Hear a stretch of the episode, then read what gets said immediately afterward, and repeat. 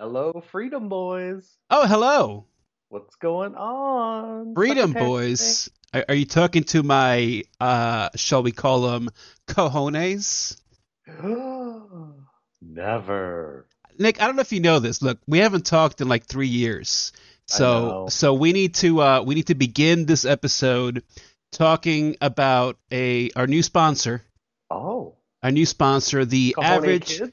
The the average is interesting podcast, uh, brought to you by the one, the only, the dreamboat himself, Julian Ferretti. Mm, mhm, mhm. So uh, head on over to Spotify or wherever you listen to podcasts and uh, check out the Average is Interesting podcast because I was on there for the first episode, and uh, I believe Nick Wetmore will be a guest on the show as well. spoiler alert. Oh, was I not supposed to say that? Should I bleep that out? No, that's okay. Mm, mm, mm. But uh, yeah, so check it out. I had a great time, and uh, if you enjoy Nick's 20 questions game, you'll enjoy the podcast because it's a, a similar format, but maybe a little more serious. We'll see how that goes. Uh oh. Maybe it's just me. Maybe I was just being too serious. You know what I mean? You were you were feeling the questions one way. I mean, I don't know. I don't know if he tailors the question specifically for the guest or, or what it is. Uh, let me know what your experience is when you get on there. Well, he told me don't listen to your episode, so Correct. Yes, yes, that's actually a good idea not to listen to my episode. Well, I mean, everybody else should listen to my episode, yes. but Nick It's cannot. Sponsor. It's a Nerdy Legion sponsor. Yeah, you have to God's check it out. The average is interesting podcast. I mean, doesn't that sound interesting? sake. Yes, it does. Uh, I actually I dig it quite a bit because it's like uh, what's that thing? Uh, like people from New York or whatever it is. You know what I mean? You know what I'm talking about?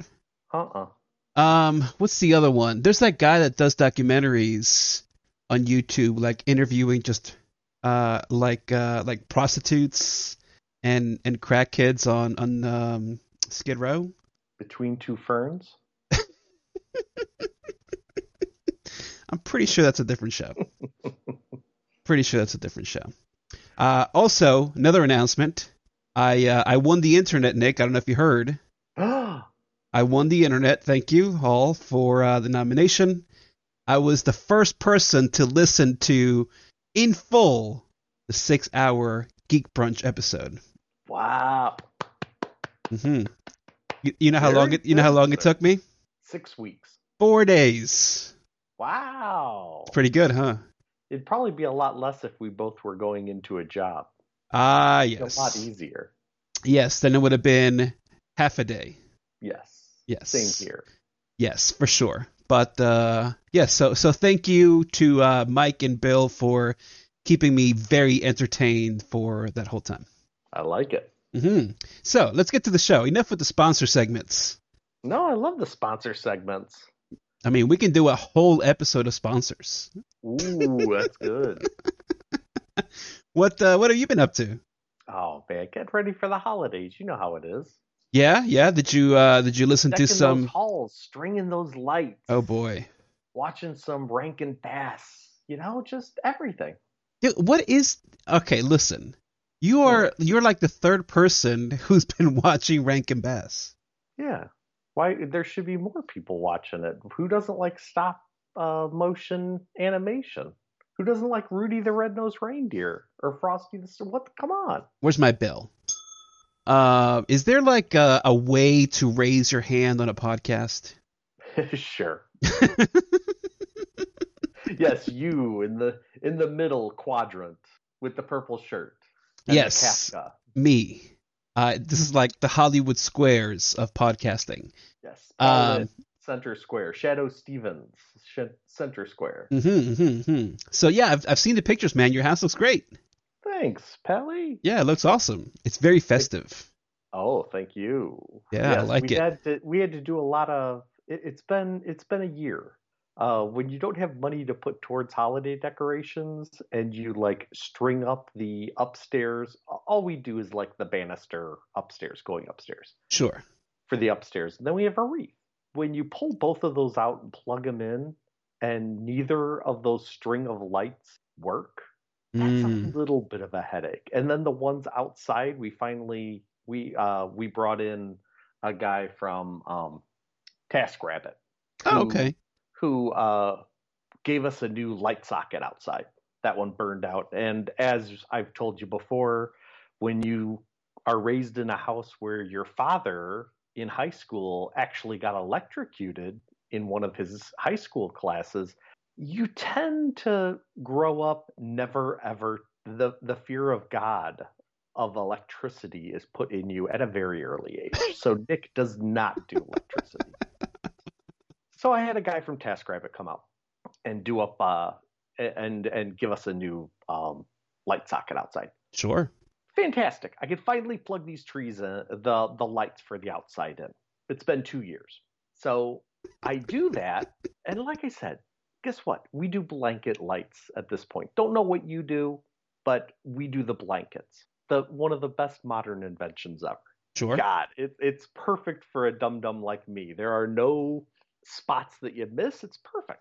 hmm So I throw my three or four blankets outside. See, this is where Dum Dum Nick has learned his lesson. He plugs in the lights before trekking them out Mm. because before getting the blanket lights, I would plug in the lights after.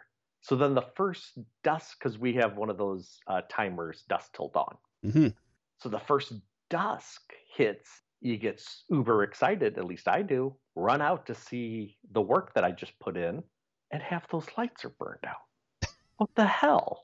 So that is not, so I learned. Smart. I adapt and I learn.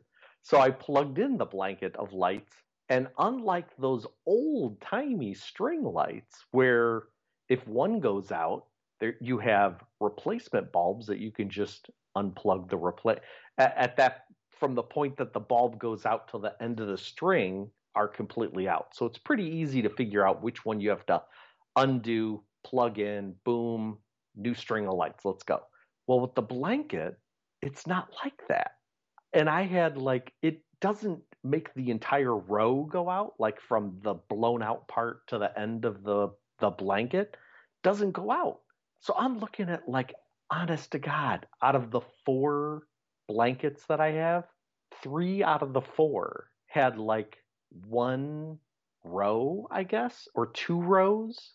If you're looking at it vertically, like two vertical rows from the blanket, hmm completely out. so I have to like, like I said, smart enough that I adapted. I plugged them in in the garage, saw that, so then I left them plugged in when I like hooked them up on the bushes, and then I had a little tapping fi- tapping index finger to my temple moment that said, "Hey, dum dum, leave them plugged in." Then when you get to the two or three rows that are burned out, you just sort of bunch up those and they'll just blend in. It'll look like shit during the day, but at night you'll have perfect rows going across. So that's what I did. And they look great. Don't get me wrong. Look great. I'm very excited. We haven't had Christmas lights outside for 2 years. So this is great. Yeah, sure. Let me give you and I mean I wish we had a I wish we had a button that we could hit just like the um that was easy button Mm. the big red button. I wish we had a soundboard. And I know you were debating on doing a soundboard so we could have our duck quack. This would be an easy button, but instead, when I hit it, because it would be a big red button, when I hit it, it would say Bonehead Play. Because this was Nick's holiday Bonehead Play. Julie, the cruise director, I don't know how it is in your house. Julie, the cruise director, if she has to get mascara during this pandemic, she ain't going out. Let's go on to Amazon, order that up. Or she needs something, you know, oh, Black Friday at Macy's. I just got a top for however much, you know, $5. Order it up. So we have stuff flowing in this house. Every day there's like a little box or a little like Amazon bag or whatever coming into the house. Well, with me not working, we're not really doing presents. I'll do a stocking for her, but that's more for me than for her because I love doing it. Sure. So I'll I'll put stuff in there, and it might be like a magazine, or it might be like peppermint bark, you know, and I'll wrap them up and I'll put them in there. But we both agreed we're not doing presents. We don't have the money. We just we can't afford to do it. Uh, Julie, the cruise director, is going through some medical stuff, so all of our money henceforth is going towards paying those bills. Um, so anyway, during Black Friday, I ordered this thing because she really likes a whole Zen feel. Mm-hmm. And I freaking, dude, my happiest time is now. And I'm not going to say it's because of Christmas or little baby Jesus. It's because I freaking love twinkle lights. Dude, if I could have them up 24 7, 365, I would. When you tell me you haven't taken down your lights, you just change the colors, Yeah. I mock you Smart. because I love doing that. But in my head, I'm like, how can I get Julie, the cruise director, to do the same thing? Can I just hang twinkle lights in the bedroom? That would be enough for me to be like, hell yeah. So, okay, th- here's the bonehead play. Like I said, packages coming in every day. During Black Friday, I ordered two things for the wife. One already came, and I realized it, hid it, so she didn't see it. nice. Because we all, I mean, during the pandemic, I don't know how you guys are. Like, I bring in the mail and I quarantine the mail for three days. I bring in the Amazon package. We don't open it up. We just quarantine it. Boom, three days. Then we unwrap it. No big deal. Mhm. But in our heads, it makes us feel better. So that's what we do. Like I said, this week, all these packages, envelope after envelope. Honest to God, this like quarantine area is like right now. There's like four packages over there, Mm. and I could tell you, two of them are like the bubble wrap envelope that she, like I said, needed whatever eyeliner, and and it was sent in this big ass package. Like shame on you, Amazon. But they send like all the like individual stuff, and I know you can do like package it all up together and send it out in one package uh, one day of the week. Like, I get it. Yes, yes, yes. I know I should be doing that. Yes, yes, yes. I don't. So I order this, like I said, she's into this like Zen thing, twinkle light thing. And I see this thing come across like one of my social feeds. And it's sort of like a, um, oh, how do I want to describe it? It's sort of like a um, bonsai tree but it has like little twinkle lights on it. So I'm like, this would be perfect for when she has to like wake up in the middle of the night because she does that a lot, or before she goes to bed because it's hard for her to sleep. Like, this might get her into a more meditative, like calm type thing. And it wasn't that expensive. Like I said, it was Black Friday. So I'm like, I'm to buy that. And I know, like, you know, fingers crossed she doesn't look at like the Amazon or wherever I got it, the bill for it and wonder like what the hell is this? Right, right, right. and she didn't. And this is like three weeks i keep waiting for this thing to come. And i thought it would come around her anniver- our anniversary which is the 10th didn't come. So i'm like what the hell? And then i sort of honest to god i sort of forgot about it. So then she needed something for i think her mother and we had this honest to god like seven packages in the quarantine area so i start opening them up like I said, I need that button that says Bonehead Play. I'm opening them up and I'm showing her like, oh, okay, is a sweater, I guess, a shirt, I don't know. We needed oven mitts, you know, and I'm opening them up. I open up this random package that doesn't have Amazon anywhere on it. I open it up and I go, Zen bonsai. Oh. And literally, she's looking at the package, and then she starts laughing, and I'm like, "You didn't see that," and I put it behind my back. Hilarious.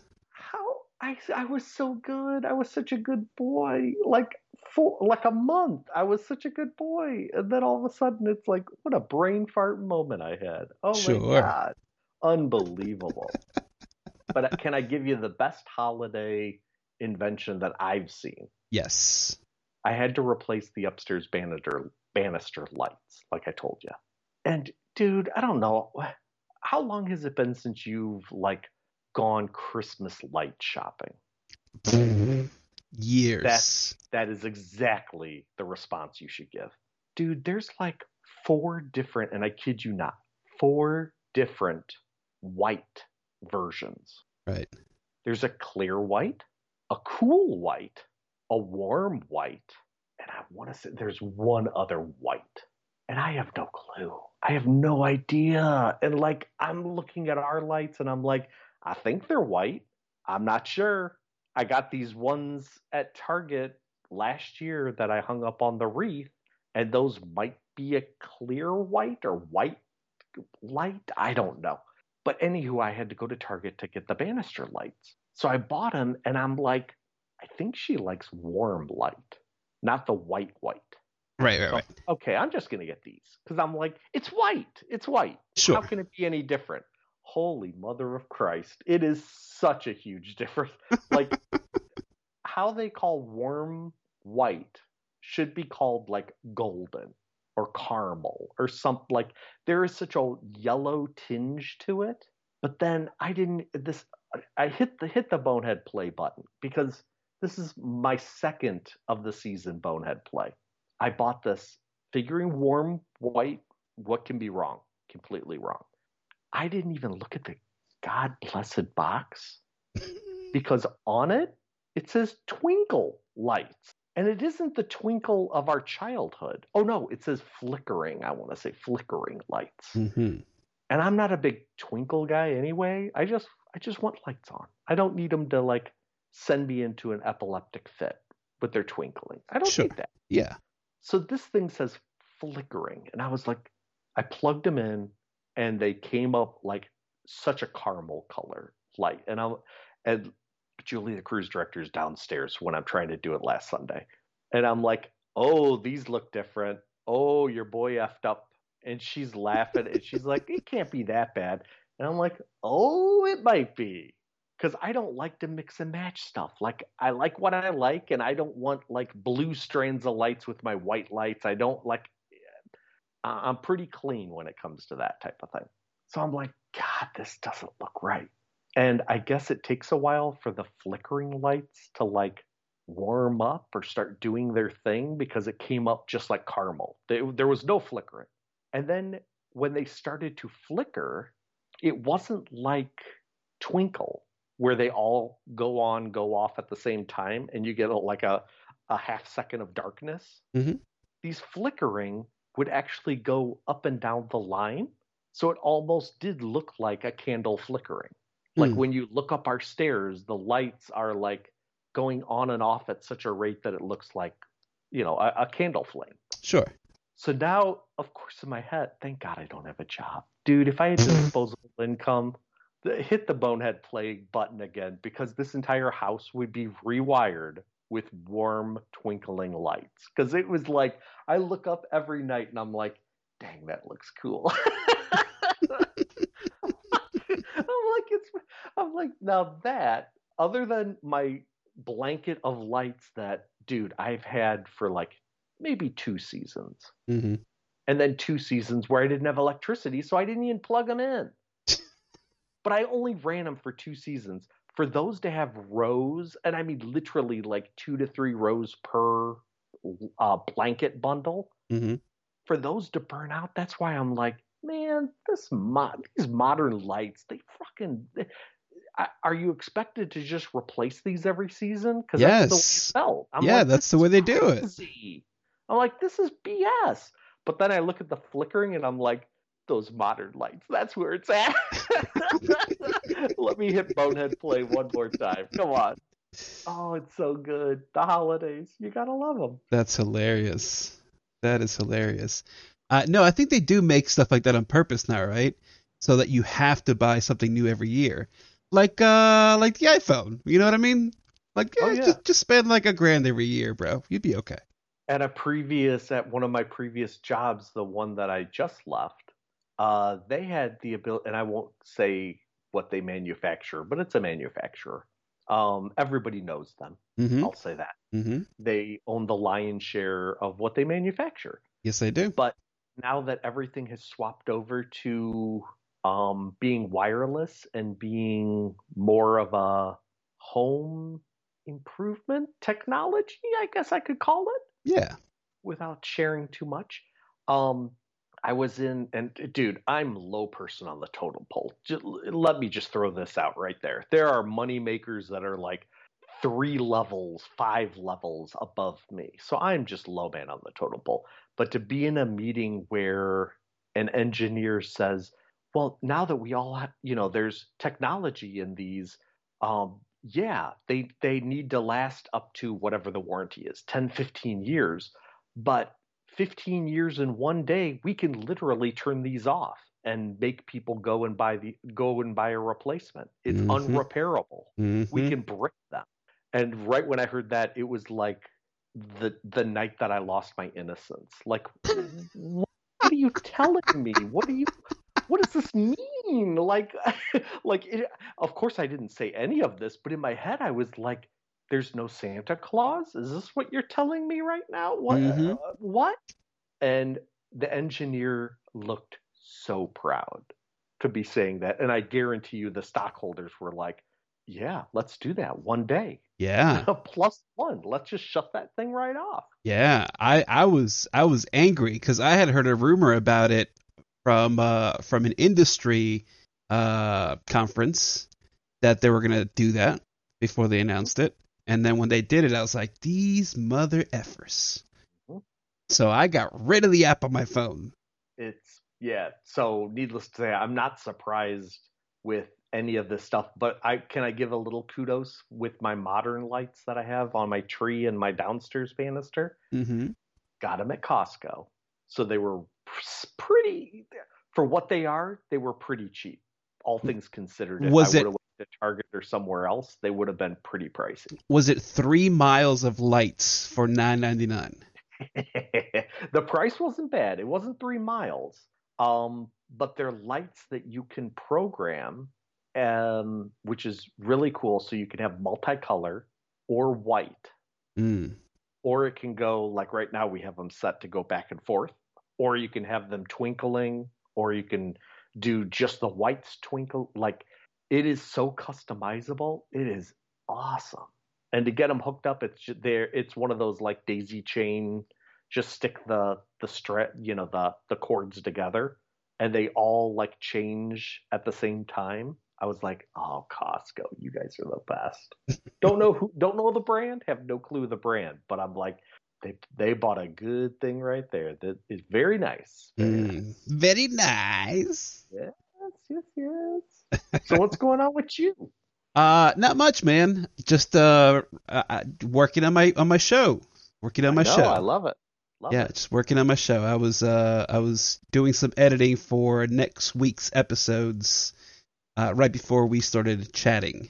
Man, keeping yourself busy. Yeah. I, you know, I try to uh I try to keep uh a couple weeks ahead cuz I do two episodes a week over there. Mhm. And then uh and then the patrons get uh additional bonus episodes too. So Dang. I uh I can't be slacking, you know what I mean? Dang. Yeah. And will those uh, Patreon episodes end up on the regular, the free stuff? Uh no. No, no, no. Those are those are patron exclusives. Ooh, Yeah, yeah, very yeah. nice. So Yeah. you have you probably built up quite a few. Uh yeah, I mean I've got I, I, if you donate. I've got some some patrons on there, and then uh, the podcast is ad supported, so uh, that's nice. Very nice. Yeah, yeah, yeah. But uh, yeah, it's going good, man. It's going good. I'm uh, like I'm happy with that. Uh, so just doing that, and then uh, you know doing stuff around the house, uh, doing interviews and all that fun stuff. Super fun stuff. Yeah, you're becoming a podcast mogul over here. Oh man, maybe, maybe, maybe one day. Yeah. maybe one day. Uh, yeah, I don't know, man. I think, uh, you know, I, I've been podcasting for a long time. You know what I mean? Mm-hmm. But it's always been just like, uh, like a fun thing, and uh, you know, it, it's it's great to have listeners. But uh, but with this one, I was like, you know what? Let's just see what happens, Mm-hmm. and uh, we're we're gonna see what happens. But uh, like but it. it, it's looking good, man. I, I don't know about a, a full time podcaster, but uh, it could definitely tur- turn into a, a fairly decent uh, part time side gig.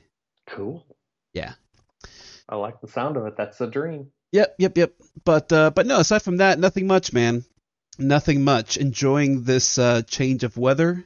Uh, Mm. Preparing for uh, the end of the world here in uh, four days, and uh, that's it. Aliens. End of the world in four days. Yeah, yeah, yeah. You know, it happens like a couple times a year. Uh, no, there's uh, there's that uh, Saturn Jupiter conjunction, and uh, you know, people talk crazy stuff. But Mm. but I do love you know watching the starry skies, and uh, and it is cool to see uh the the, the planets converging in the sky. So it's supposed to happen on the 21st, where Gotcha. they they appear like one giant star. Hmm. Yes. So it's the end of the world. Uh, right before Christmas. Perfect timing. Wow. Mm-hmm. You like that? Uh, I gotta tell you though, we when was the last time we talked? Has it been? It's been like two weeks, right? Did you see Green the Greenland tra- uh, trailer? Oh, buddy, have I ever? Yes. I actually had to shut that ha- off halfway through. I'm like, this is too real. I get this. like the world sucks right now. like I can't do this. Uh, yeah, I'm. Uh, it's so weird, right? You would think that with all the stuff going on, the like the main drive of of Hollywood and of like TV shows would be to do something fun, right? And like Mhm. people would just want like sitcoms. Yeah, something light and bright. Yeah, yeah, yeah. But it's the total opposite, man. There's like that new show about like what's it called? Like Love in the Times of Corona Yep. and uh, and like there's more stuff coming up, and I'm like, is this what we need right now? Yeah, I don't think this is what we need. like even video games. It's like The Last of Us Part Two. Do we really need that right now? Like, Jesus. Or they even put out uh, just last week. I think they put out a Bridge Constructor game, but it's Bridge Constructor: The Walking Dead. what? Yes, yes. I guarantee you it's on Steam. Um, it's a bridge constructor game, which you know there that's a whole genre on it on itself. Um, but it it's zombie themed, but they also have characters from The Walking Dead in it. So you'll have to build a bridge for the Walking Dead people to get over it, or sometimes it'll be like, oh, the characters have grenades and they're up top in a house. Ah, You have to build a construct construction to bounce the grenade off to like blow up, you know, the rivals' cars or or like kill some zombies before you're able to exit. Hmm But this Greenland, I was like, you know, I I could be there for Gerard Butler. He, you know, he's up and down. Uh huh. But for me to turn off a trailer with my girl Marina back in whatever it Back from, in. Yep. yeah, from Firefly, Super me, hot. Yep. It's like that doesn't happen every day, but it did in this trailer. No, I can't do it. I just can't. Uh, like the the what's the other one? The Michael Bay one? The old one? No, the the new one. That's like COVID twenty three or whatever.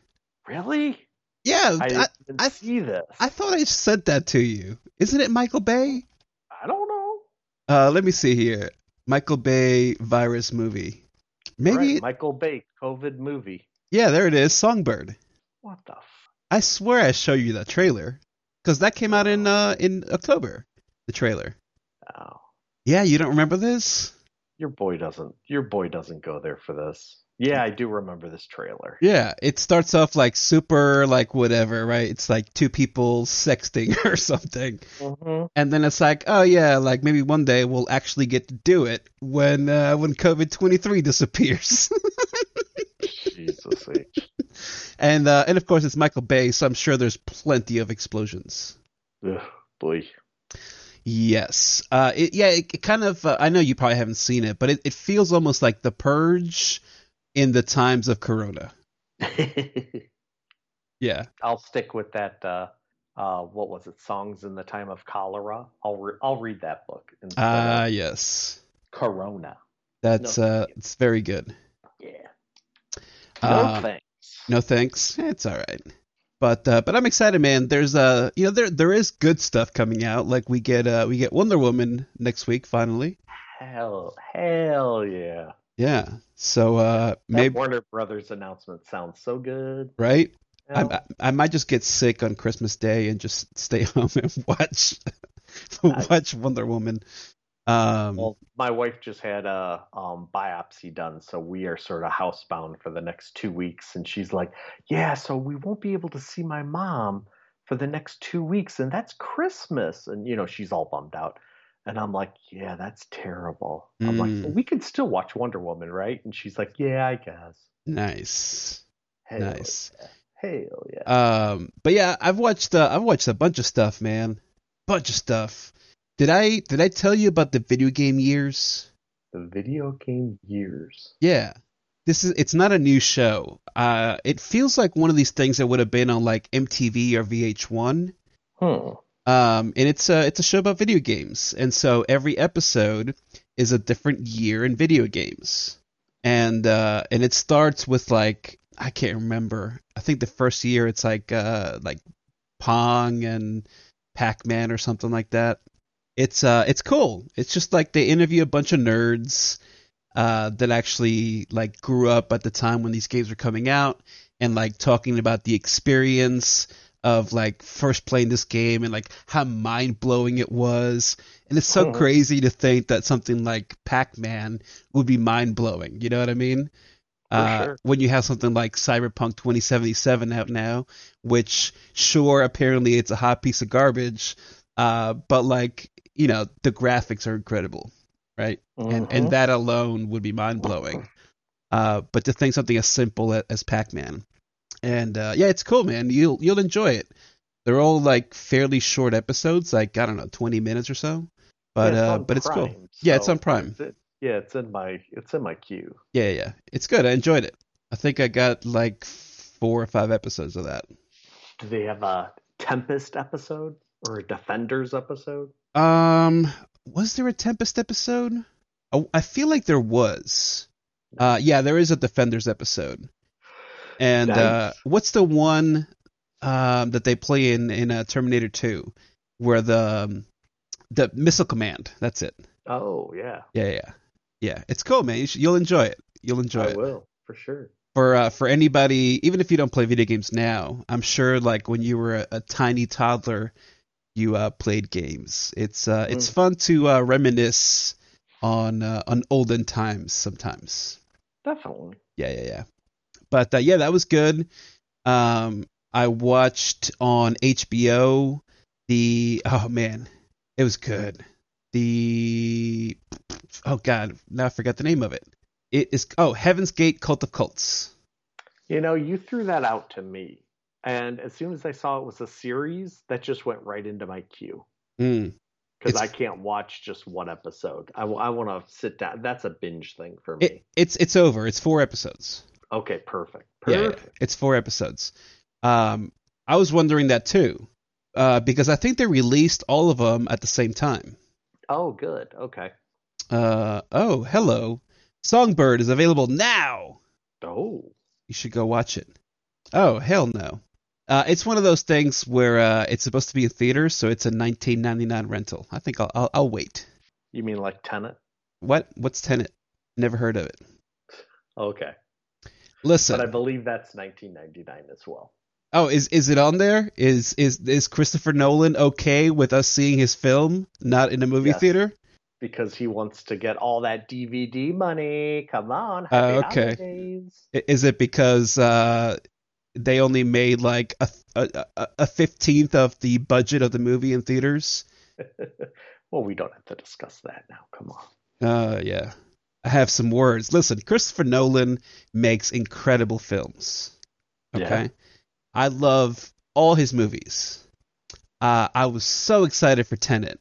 And then when it wasn't coming out, but only in theaters, I was like, all right, that's fine. I'll wait until it comes out. But then, like, all the shenanigans that he talks over the last few months, I'm just like, you don't get it, dude. you don't effing get it. This is why your movie didn't make any money.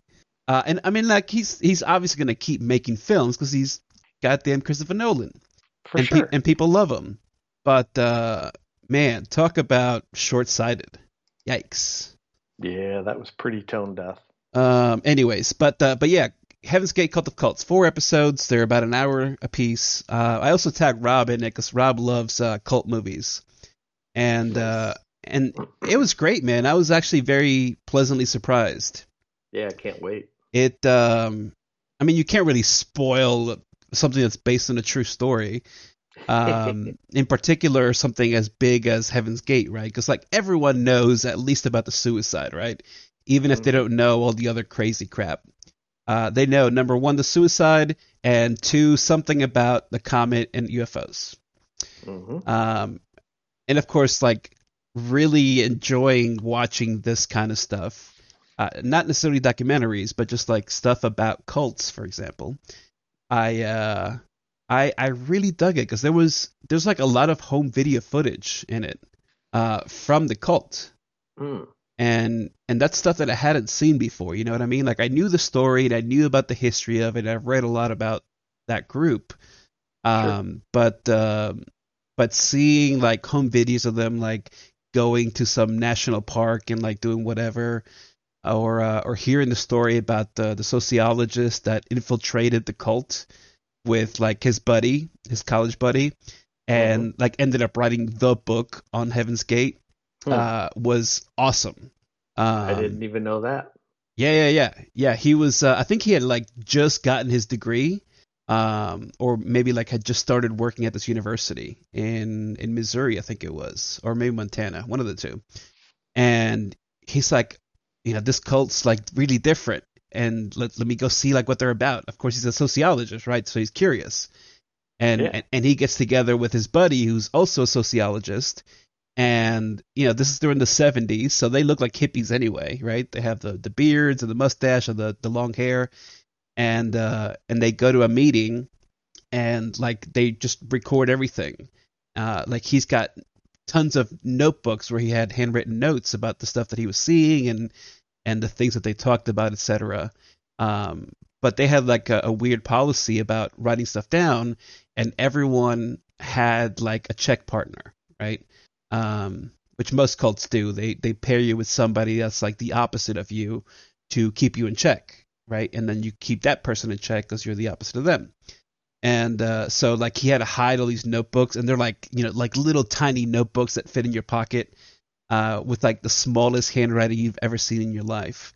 And uh, and they end up publishing uh, a study on like psychology today, and I think that that's what becomes the book afterwards. And uh, Hmm. so so we get to talk to those guys now. Obviously, they're much older; they're like in their sixties, but uh, really fascinating, man. There was stuff on there that I didn't know though. Um, like I was watching it, and and I see like the one black guy in the token in the in the cult, right? Mm. and and I made a joke to my wife. I was like, "Oh, look, like they have the one black guy, right?" And not realizing ever, because I, I knew this guy was in there before, uh, but I never realized that he's actually related to a famous person. Hmm. He was uh, Lieutenant Uhura's brother Oh wow. in real life. So Weird. so they interview Uhura like super quick uh, about her her brother's involvement in the cult, and uh, and he was one of the ones that went all the way through to the end. Right, he committed suicide at the end. Wow. So uh, really interesting, man, and, uh, and a lot of like really personal stories, and uh, and I dig that, you know, because a lot of times when you get these kind of things, it's really just focused on like the leader and like what a piece of shit person they are. Um, Like after we watched this, my wife and I watched, um, I think it's called like Jonestown Paradise Lost, which Mhm. is a, a documentary about Jonestown, uh, Jim Jones, and uh, and like that's always the case, right? When you deal with a cult, uh, you know, I haven't watched them yet, but my wife has watched the the NXIVM ones, and it's the focus is always the same, right? Like these people are pieces of shit, they use people and abuse people, uh, etc. But uh, but with Heaven's Gate, it was it was so much different. Like these people like genuinely wanted to be there, and like even the leader had no idea what the hell he was talking about or doing. You know what I mean? And Hmm. so so you get like a, a different human element that uh, I think is often forgotten in these kind of stories. So I really I like highly recommend it. I loved it. Dang. Yeah. I, I definitely that that is on my plate. Um, I headed down uh, the Vow road and watched. Got about three fourths of the way done with that, Yeah. and then I just sort of pooted out on it. I don't know why. I just Too long. yeah. I think I think it just it, it sort of rambled there. Mm-hmm. Yeah, too long. That's what my wife said. That's what she liked the other one better. Yeah, I can't get the other one though. Uh, what's the other one? Showtime. Stars maybe. Stars. Just get it. Yeah. You can't get a trial. Eh, I don't want to get a trial. I don't blame you. Uh, speaking of trials, though, that you, I, I know that I tweeted you about it, or maybe I texted you, but how we called it, we're psychic, Nick, about Wonder Woman.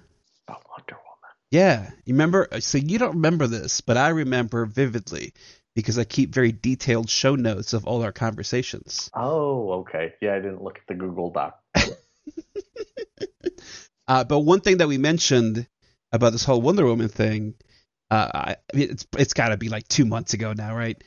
Was that they should they that what would make sense is for them to do it only if you're a subscriber, a paid subscriber, Mm-hmm. uh, not if you get like a free trial. Mm-hmm. And and that that's what was announced like three days after the last episode. Is that you have to be a paid subscriber? You can't just get a trial and, and watch Wonder Woman, uh, which makes sense. Very smart. Eat on that, Christopher Nolan. Yeah. That guy. What? Yes. But anyways, continue. Well, I, I I gotta say, I I have to do a one. This is the 180 corner right here uh oh. that we're in. My formal announcement. Uh oh. My apologies go out to one Mister Martin Ferretti Wait, what what happened? What'd you do? because I'm halfway through season two of Harley Quinn, Yes, you are. and it is pretty fantastic. pretty good. Pretty good. Pretty good. It's Yeah. damn good, is what you mean to say. Apologize again. It's really, really good. hmm Can't believe that's Kaley Cuoco. That's all I'm gonna say about that. Oh, really? Yeah, You know, I didn't I think she had it in her. I always figured she had it in her. Dang, I'm impressed. Yeah, yeah. I always figured she had it in her. Um, DJ corrected me because I said that I thought that uh, Kaley did Harley and somebody else. Uh, oh, Batgirl. And and DJ sent me a text. He's he said that it's uh, Kaley's sister that does Batgirl. That's why they sound identical. That's awesome. Yeah. Which I mean, you know, she's got uh, she's got that HBO production deal, so Yeah, just I bring in the whole she is- family. yeah. She's an executive producer. Why not? Yeah, yeah. She's got uh, what's the new movie she's got? The Flight Attendant. Yeah. Yeah, haven't seen that yet. And then there's like uh there's a, a Christmas movie on there too by her. Oh, really? Yeah. Yeah. Didn't, didn't even know about that. Yeah, yeah, yeah. I think that one came out uh last month or maybe 2 months ago, something like that. Okay. But uh yeah, I'm glad you love it, man. Yeah, it's really good. I love I love me some Ron Funches, so it was nice to hear his voice. I'm uh I'm tempted to rewatch it. I don't see why you wouldn't. It's, Yeah. Yeah, it's pre- pretty good. Pretty good. Yeah, yeah, yeah. Well, and the thing is too, a lot of times I'll uh like if I'm at the computer, if I'm if I'm working on something for my other show, like reading or or making some notes or whatever, um, or if I'm playing Hearthstone, and Sure. you know the the game I can't quit for some reason, or or any of these other things. Uh, even like during the day, if I'm like doing an assessment for uh for an interview or something like that, I'm like uh-huh. I've got a video going on, and uh, and that's how I watched most of uh, of Harley Quinn. So it might be worth a rewatch just to see if I missed any jokes, right? Uh, which if I did, like kudos, because I loved what I heard. So if there's any that I missed, uh, that's just incredible. Yeah, it's really really good. Yeah, yeah, yeah. Yeah, I mean, actually, funny that you brought that up because uh, I, Nicholas Wetmore, uh, I will be buying the new Harley Quinn comic book. Whoa! Yeah, Holy cow! yeah. Look at you. And next will come Lobo, And Deadpool. and then Deadpool, and then Uh-huh, Plastic uh-huh. Man. You you're all set. Uh, that's right. Isn't there like a, a plastic woman coming out now or something? Couldn't tell you. I don't even know. But uh, no, DC's like relaunching all their stuff, right? And yeah, we, uh, we reviewed that. Yeah, yeah, yeah. Well, afterwards, um, they're already announcing like some of the other stuff coming out, and Oh. uh, and and Stephanie Phillips, one of my favorite writers, is going to be writing the new Harley Quinn book. Nice. Yeah, uh, which makes sense because she's doing the the Future State Harley Quinn one shot, uh, or or two issue mini, I guess it is, and then she's going to be doing the ongoing with Riley Rossmo art. Oh wow, hmm wild. Wild. I wonder how long he'll stick on that book. That's that's a good point. Yeah, I was yeah, thinking get- the same thing. You might get two good arcs out of it. Mm, you're being generous. I am being generous. But it is during the pandemic, so That's maybe, true. You know, That is very true. But uh, but yeah, I'm excited, man. Like DC's got a bunch. I mean, look, everybody's announced uh, so much stuff. there's so Um, much going. There's just there's too, there's so much. I don't even care to look at it. You know what I mean? Ow. Uh, like DC announced like three thousand new books. Um, I don't know anything about any of them except the art on some of these look amazing. Uh, Mm. I posted. Did you see the picture I posted for the new Superman book? Is that the Gleason book? I think so. Because I have seen some Gleason Superman going around. Uh, maybe. I can't remember if it was. I think it is. And Okay, and it's not, it wasn't an interior page. It's a cover. Mm. Uh, but boy, was it good. hmm Um, God, now I can't remember who the hell drew it because I saw it and I was like, oh, that's such and such, and then now I can't think of it. Mm. But uh, but it's somebody that hasn't done Superman. Um, nice. oh God, the t- the name's on the tip of my tongue. He's done It's he's done like Batman stuff. Anyways, it's gorgeous. Um, Nice. and uh, and of course I love Stephanie. Stephanie's incredible. She's been doing books at Aftershock for forever. Well, forever for a couple of years, Mhm. and uh, stuff at Top Cow, and now she's like hitting the mainstream over at DC. So that's awesome. yeah. And uh, and she just got a PhD. look at her. Yeah, she's got a PhD in comic books. Look at her. Impressive. Uh, she's great. We uh, we met her at C2E2 two years ago. Mhm. Yep, yep, yep. Uh, she's awesome. She plays hockey too. Who'd have thunk it? That's a great. Uh, anyway, so so yes, I will be buying the new Harley Quinn book. I'm excited for that, Nice. and a lot of the other stuff. So anyway, so DC announces like three million things. Then then Disney has like their their investor call, and they announce Yeah. like three thousand shows and fifty thousand movies.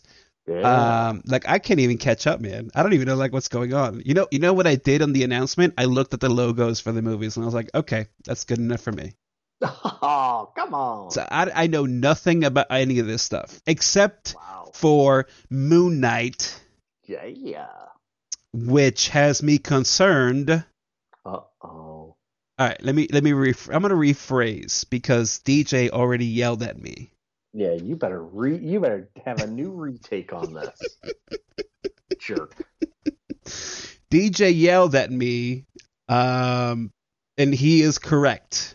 DJ from the Brightside Chat, go check his show out. It's fantastic. It is. Um, but he yelled at me because I was being the. I think the way that I phrased it seemed like I was being a Debbie Downer. Yes, you were a poo poo pants. Yeah, I was poo pooing this thing Yeah. because uh, some I can't remember who it was. Somebody was quoted uh, when asked about the Moon Knight thing, and they said it's like Indiana Jones with Moon Knight, and I said no, that's not Moon Knight. But again, DJ was correct, and I think you chimed in as well. You were also correct. Mm-hmm, Uh, maybe I phrased this incorrectly. I allowed my immediate emotions to take a hold of the greatness that could be this Moon Knight thing. hmm Um, And Because- your hatred for Indiana Jones, as we all know, Oh. well documented. what are you talking about? I love Indiana Jones. No, no, no. Temple of Don't- Doom? That's the best movie of all re- time. Don't, don't rewrite history. Come on. Uh, I love Indiana Jones. I don't like Crystal Skull. Uh, well, let me rephrase. Crystal, Oh, Skull, Crystal. Skull's fine. Here he goes. Look, Crystal Skull is fine. Yeah. Okay. Do you do you want to do you want to um dr- now do you want to drift against Young Indiana Jones series? I never watched that. Oh, shame on you. Really? Yeah, it's good. Are you serious? It was on TV. Is that streaming? I don't know, but if it is, I'd rewatch it right now. Uh, Young Indiana Jones streaming. We'll we'll That find has it. to be on Disney, don't you think? Don't you think Disney would have to have that? I Or is mean- that Universal? Hell, if I know. Good God. I Who owns anything anymore? It, Disney Yeah. probably owns it. Don't That's they own everything? saying. Who knows? Uh, let's see. Well, it's not on Prime, and they would show if it was on any other service. So, shame. Wow, it's rated a 7.3. That's incredible. This must be good. why don't you listen to me here and there? What do you think? What do you think, buddy? Every once in a while, your co-host might have a little gem in his head. Yeah, Wait. not I'm confused though. nowhere. If it's so good, why is there only one season? It's nowhere, nowhere to be found. Crazy. There's three seasons, by the way. Oh, three. Okay, okay, okay. Amazon only That's- listed one. Not streaming anywhere. So Great. stupid. All right. Well, you know, I'm not. I'm not buying this thing. Okay. No, don't. I'm not buying it. But It'll if it come. if it ever goes streaming somewhere, then I will Yeah. watch it. It's worth it's worth a sit down. It, it's better than Crystal. Good. That, I will, take- that doesn't take much. But, it doesn't take much. I will say though, I think I like Crystal Skull more than most people. hmm. Mm-hmm. has a great it has a great uh, soundtrack. Sure. Yeah, Sure. I'll it's fine. about it. Shia LaBeouf, he was fine. Uh, Okay. I don't know if we're allowed to talk about him anymore. I think he's canceled now. But but he was fine. You know what I mean? yeah, sure. Uh, you know what my favorite Shia LaBeouf uh, performance is? Hmm. You don't want to guess? He's canceled. That No. that's that's Sia music video, dude. You know What? this the Sia music video. What what song is that? That I got thick skin, elastic heart, elastic heart. That's it. I don't think I've ever seen it. All right, go when you when we're done recording. You go Mhm. watch Sia Elastic Heart music video. And will that take me right into um what is it? Chandelier? What's that one? Chandelier. and I'm sure it'll autoplay next. Right. There you go. Yes. Uh, he uh, he got into some trouble over the Elastic Heart video because he's dancing with the little the Leo the little Sia clone, whatever her name is. You know what I mean? The little Hmm. dancing girl. And people were like, "Oh, that's kind of pedophile like."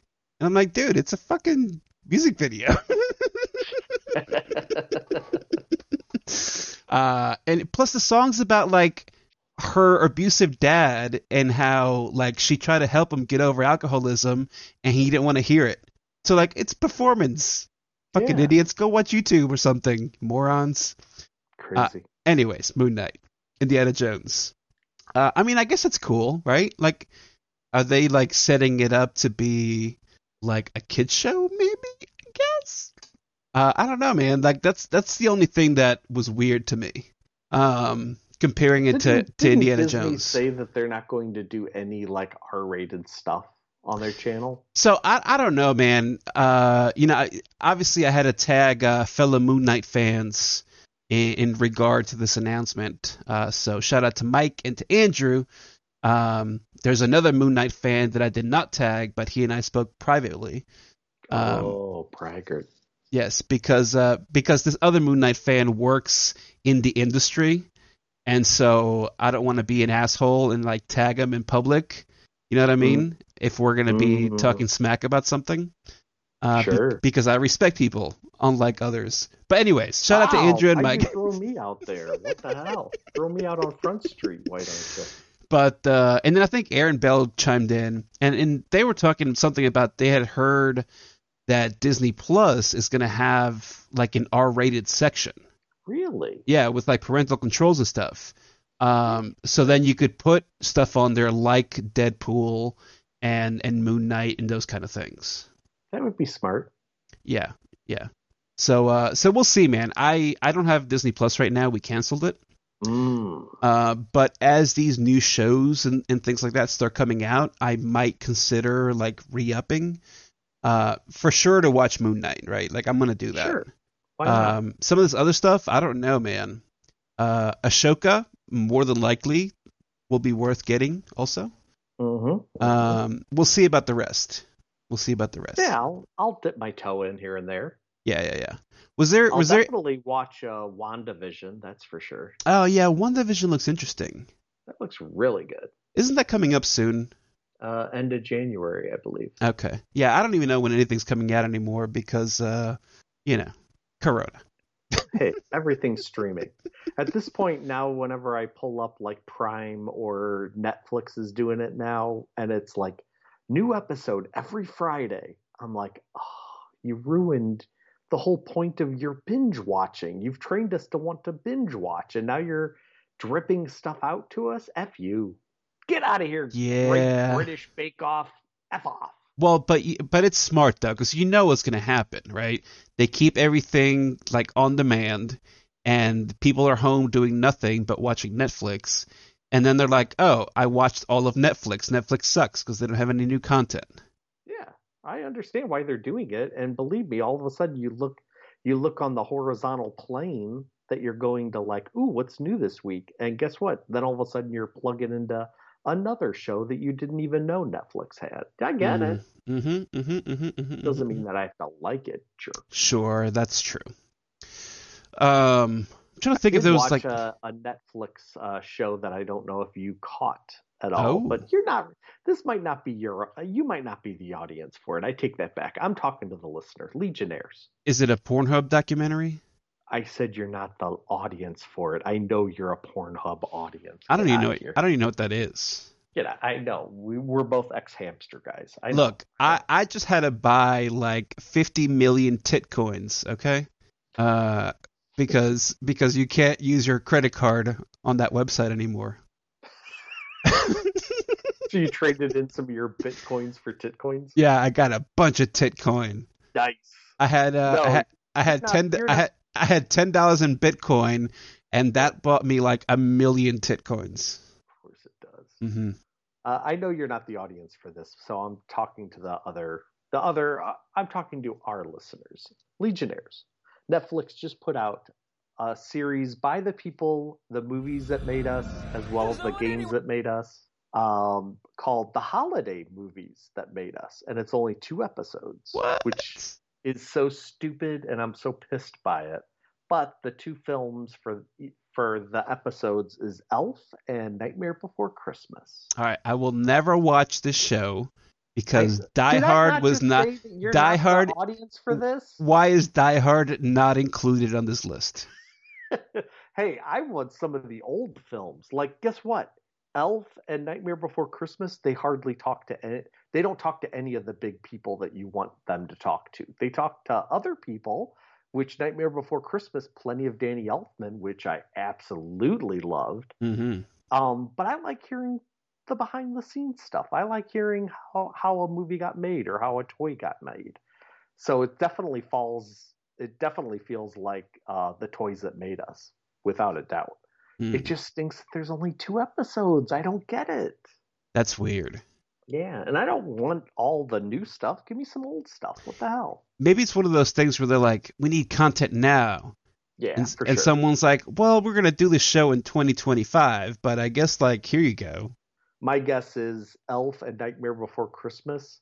There's probably been enough specials run on those that all they had to do was Oh. a few new interviews with people, Yeah. and then slice in all of the other old content. That'd smart. be my guess. Yeah, that's smart. They were still entertaining. They were fun. Mm. You know, you, uh. You shouldn't you shouldn't dismiss that I might not enjoy this because I I watched something on Netflix I didn't know that I would enjoy, and I You really don't liked like it. Making of. You don't like making of stuff. That's Every not time- necessarily true. About your DVDs. I always say, "Did you watch the making of? Did you listen to the commentary track?" Every time, one hundred percent. Nah. But I love But the show love- how it's made. You love, al- the, you love aliens, or you love blah blah blah. Eh, eh. Yes, that's true. But I love like I love how it's made, the show. I uh I love watching like documentaries about things that I love and like Yes. that kind of thing. Like I the just- toys that made us. That's that's a story about a toy that you're familiar with. Yeah, see? but Nightmare Before Christmas, they go into more of the making of of the film. But you do get a lot of the history, Oh, interesting. and to find out that the writer that they hired for Nightmare Before Christmas, who gets credit, Mhm. he went on a gigantic coke binge, and people talk freely about it. Like the writer that came in to like finish Nightmare Before Christmas talked about it because I guess he wrote Beetlejuice and then he uh, got gigantically addicted to cocaine. and I specifically paused that episode, typed his name into IMDb, and he just completely slid off the face of the earth. No. Like he would he he has writing credits for like one episode of Creep Show or one episode of like another horror anthology, half hour horror. Like it's so sporadic and it's only like small, small stuff. So it's like, well, that confirm that confirms a lot to me. That's crazy. yeah. So that was that was something good to know. Wait, question. Is his name Stephen King? Stephen King had a fantastic addiction, but that only lasted for about a decade. Yes. That's true. Yes, yes, yes. That's very true. Uh, no, I might uh, I might actually check that out. Um, you gotta love when an author or a director is like, I don't even remember those five years, ten years.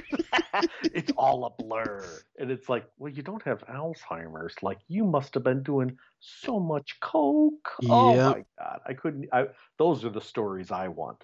tons of cocaine. Oh, Um, I'll uh, I'll check out the Nightmare Before Christmas one. What's the other one you said? Elf?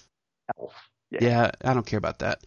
Uh, Nightmare Before Christmas, I really an like though. interesting One just because it, it the way the story actually got made was such a roundabout weird way to go. And then speaking of Rack, uh, Rankin and Rankin and Bass, um, they actually got sued over using like making their elf costumes and all of the like North Pole look like one of their films, and they show like images of you know Rudolph the Red-Nosed Reindeer elves compared to elves in the film. And holy cow did they take gigantic liberties.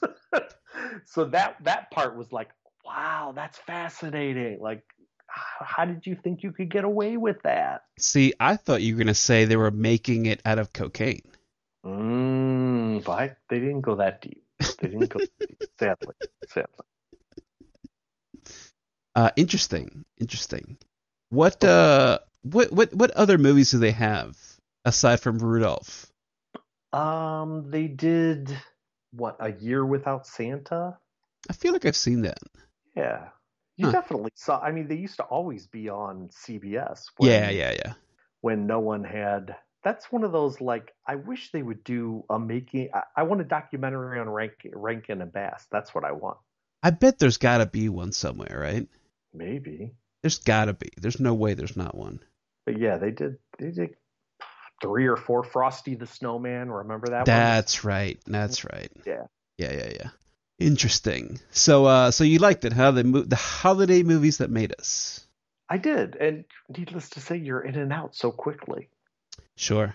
They they went by very quickly. But I did before we jump off of HBO another documentary you need to watch, and it premiered last Saturday. hmm The Bee Gees. How can I mend a broken heart? Oh God, I, I yeah, I put that on my queue. I think you mentioned something about it, and who, I think Daryl was talking about it on Twitter. Maybe I know Gundy watched it and liked it, Uh maybe that's who it was. Yeah. but I talked to him off uh, off social, and I said because both and I he was like raving about it, so was I. Um, but the one thing that we both remarked about was this was the late 70s, 80s, and they mentioned how Andy Gibb got roped into the drug scene. Mm, I was gonna ask. You're down in Florida, and you're telling me none of the boys in the Gees got roped into the cocaine? Yeah, that sounds like uh, BS. Your Honor, I'd like to I'd like to raise my hand and dispute that, please. But it was fascinating. They had so many like cool stories, and and their career is so insane leading Yeah. up to like Saturday Night Fever, and especially the after bit as soon as Disco Demolition hit, which you know that happened in Chicago, so that's pretty infamous around here. hmm Um, but as soon as that hit, that was like a 80s canceling of the Bee Gees. Like, holy Christ, did their entire like career just go right down the toilet? It was Mhm. insane. Such a journey. It was so so good. Is it- Highly recommend. I thought that's when one of them went solo. Uh, they all just sort of broke apart Hmm. and was they were struggling for like five six years, and then they came together because Barbra Streisand needed songs. Mm. So then they started to write songs for her. And then all of a sudden, like, you get this montage of like six groups that all these songs are like, I heard that Celine Dion song. Wait, the Bee Gees wrote that song? I heard that, oh, Islands in the Stream. Kenny Rogers, Dolly Parton song. Wait, the Bee Gees wrote that song? like it literally was six songs that were being sung by the people that you totally recognize that you're like, are you freaking kidding me? The Bee Gees wrote that? Like, Hmm. so all of a sudden, like their later career was writing so- hit songs for other people. Yeah, yeah, yeah, yeah. Really, really good. Really fascinating. Interesting. Yeah. All right. Yeah, I gotta, I gotta watch that. It's on my queue, but uh, I totally forgot about it until you just mentioned it. I would love to recommend that to your wife, but there was no crime involved in that, so I didn't recommend it. Well, there is crime. There was perjury involved because they all lied about the cocaine. Uh, yes, yes. and they didn't even go into the whole Andy Gibb thing, other than like I, What? one of the brothers was like, I went out to L.A. where he was hanging out, and uh, I took him aside at one of the parties, and he said, "Yeah, yeah, yeah, I know. I have to, I have to stop this." so he knew what was up, but it was just like, what? That's Like, crazy. There's no way. Like, come on. I get it if one of the brothers out of the four weren't doing it, but come on. That on. is crazy. Yeah. Oh, but also, and I think we discussed this. You correct me if I'm wrong. HBO is again the mystery of DB Cooper. Oh yeah, I'm glad you brought that up. Man, let me tell you, I've watched a lot of documentaries recently. I know. That's why I thought, shoot, we got a lot to talk about. Yeah, yeah, yeah. Yeah, Mystery of DB Cooper. I'm curious, how familiar are you with the story? I watched the Hollywood movie and I watched one documentary Okay. on DB Cooper. So all of the propositions that this movie threw out to you, but didn't disprove any of them, but let you make that decision. At the end of the film, everyone I was talking to um oh god, who was it? Barry McLean on Facebook. Mm-hmm. And he goes, So which one do you think it was? And I wrote back after I watched it and I'm like, every one of those could be real. Every one of those could I, I I did not and you know me, the one thing I hate w- regarding any documentary and you and I'm right there with your wife regarding like I love a crime documentary first and foremost. But when you give me here's all the facts, but it's still an unsolved mystery, F you. Go jump in a lake. I have no interest in that. But DB Cooper is so different. I Yeah. think that is it's almost like the last American cowboy story. mm-hmm. So just to throw out like, well, it could be these four people, five people, and you actually make a pretty solid argument for all five. I loved it. I was not frustrated whatsoever. I was fascinated with that thing through and through. Yeah, yeah, yeah. Yeah, I uh it was the beginning of it was weird though, right? Because it's like I mean, I I guess they they know that if you're watching this thing, chances are you know something about DB Cooper, right? And Yeah. and I would say like even if you don't know the details, you've at least heard the name DB Cooper, right? This is Mhm. like the most famous uh plane hijacking in US history It's yeah, it's the only unsolved one. the only unsolved one. Uh, I actually I came into this knowing all these stories. Uh, I am not a a DB Cooper like connoisseur, Mhm. um, but uh, I, I threw this out on Twitter actually. There's a podcast called the Cooper Vortex, yep. and uh, and they they like hint at the term, but they never explain it on the on the documentary, which was kind of disappointing.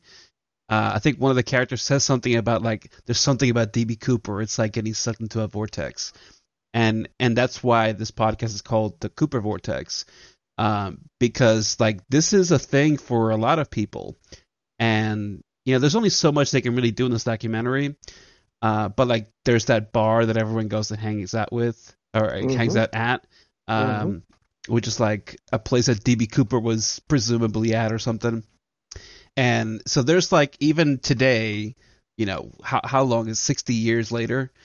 Um people are still very much attracted to the story, and and it just kind of sucks you in because you're right. It you watch this and you're like, it could be any of these people, right? Even though some of them might seem kind of preposterous. Mm-hmm. Um, in particular, the the the poor woman who, by the way, is super hot for being like 65. The the daughter of the her The- father was like the the brother. Yes, yes, yes, yes, yes, yes, yes. Yeah, I agree. Holy macaroni. So, so that woman, from what I can gather, Mm-hmm. was born in like 63, Amazing. right? So that means that that woman is like 60 years old and Mhm. she looks better than most 30 year olds. Yeah, for sure. Uh, anyways, regardless, uh, I think she's the the one that's the least credible. Uh, for the simple fact that like a lot of the stuff happened when she was like eight years old. You know what I mean? Yeah. So like to remember all those details and make all those connections between stories at such a young age seems a little more like um, false memory than Mhm. anything else. Uh, and obviously, that's not to say that like her dad and her uncles weren't up to some like sketchy stuff. For sure. Um, but I, I don't I don't buy it. Plus, I do know that that guy, her uncle, is still alive. Um, yeah, he's he's just not in communication with anyone. At Correct. that's the way the film left off. Right, right, right. So, so he's not in communication with like that side of the family. Uh, I mean, he could easily be like, bro, you're fucking crazy. But, uh, but uh, maybe he just doesn't care. I don't know. Whatever. It doesn't matter. But it's interesting because one of the narrators, or ah, I forget who it was, but even oh, the guy that was writing the book that lived out in like the Oh Unabomber yeah, yeah, yeah. shack, Yep. Even he was like, but whether or not I believe her story is irrelevant. She absolutely believes it and has gone through a lie detector. Yeah. Right. So it just totally shows you like the power of your memories and the power of your brain that you can trick it. Mm-hmm. But For I sure. love it. And For sure. I, I wouldn't mind having her on screen another 20 minutes. I look. I agree. She was very attractive. Yeah, definitely. Um, but anyway, so so I'm familiar with these stories from listening to the Cooper Vortex, uh, which I th- I found in like 2019, which I guess is last year, but feels like you know a century ago. Right? Uh, and I think that that show's been running. I mean, I want to say like three or four years now. It's been around for a while, and and so they they talk to all these people that we see here that he's talked to on that show, plus like all the investigators and the FBI agents and police officers and like other suspects and families of other suspects.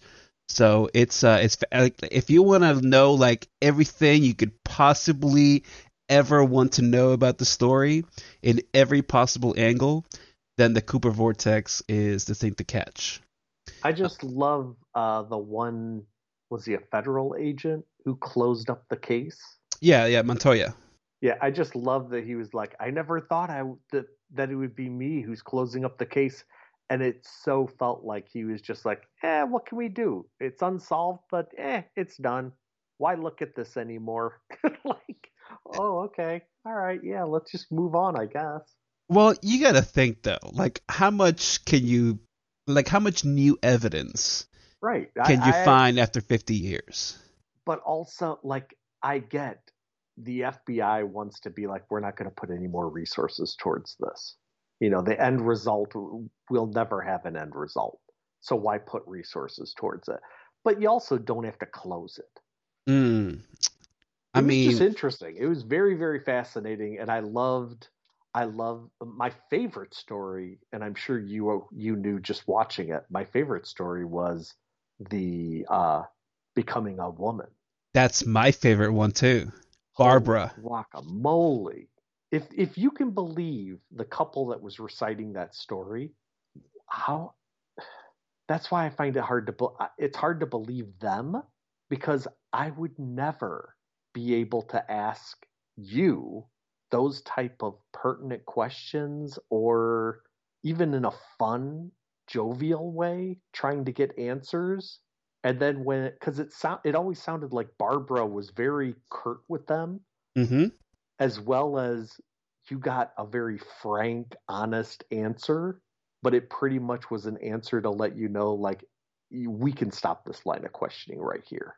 Well, here's the thing, though, right? I, I get what you're saying, but you got to remember too, like these things are coming up in conversation on Sundays, like during Sunday dinner, right?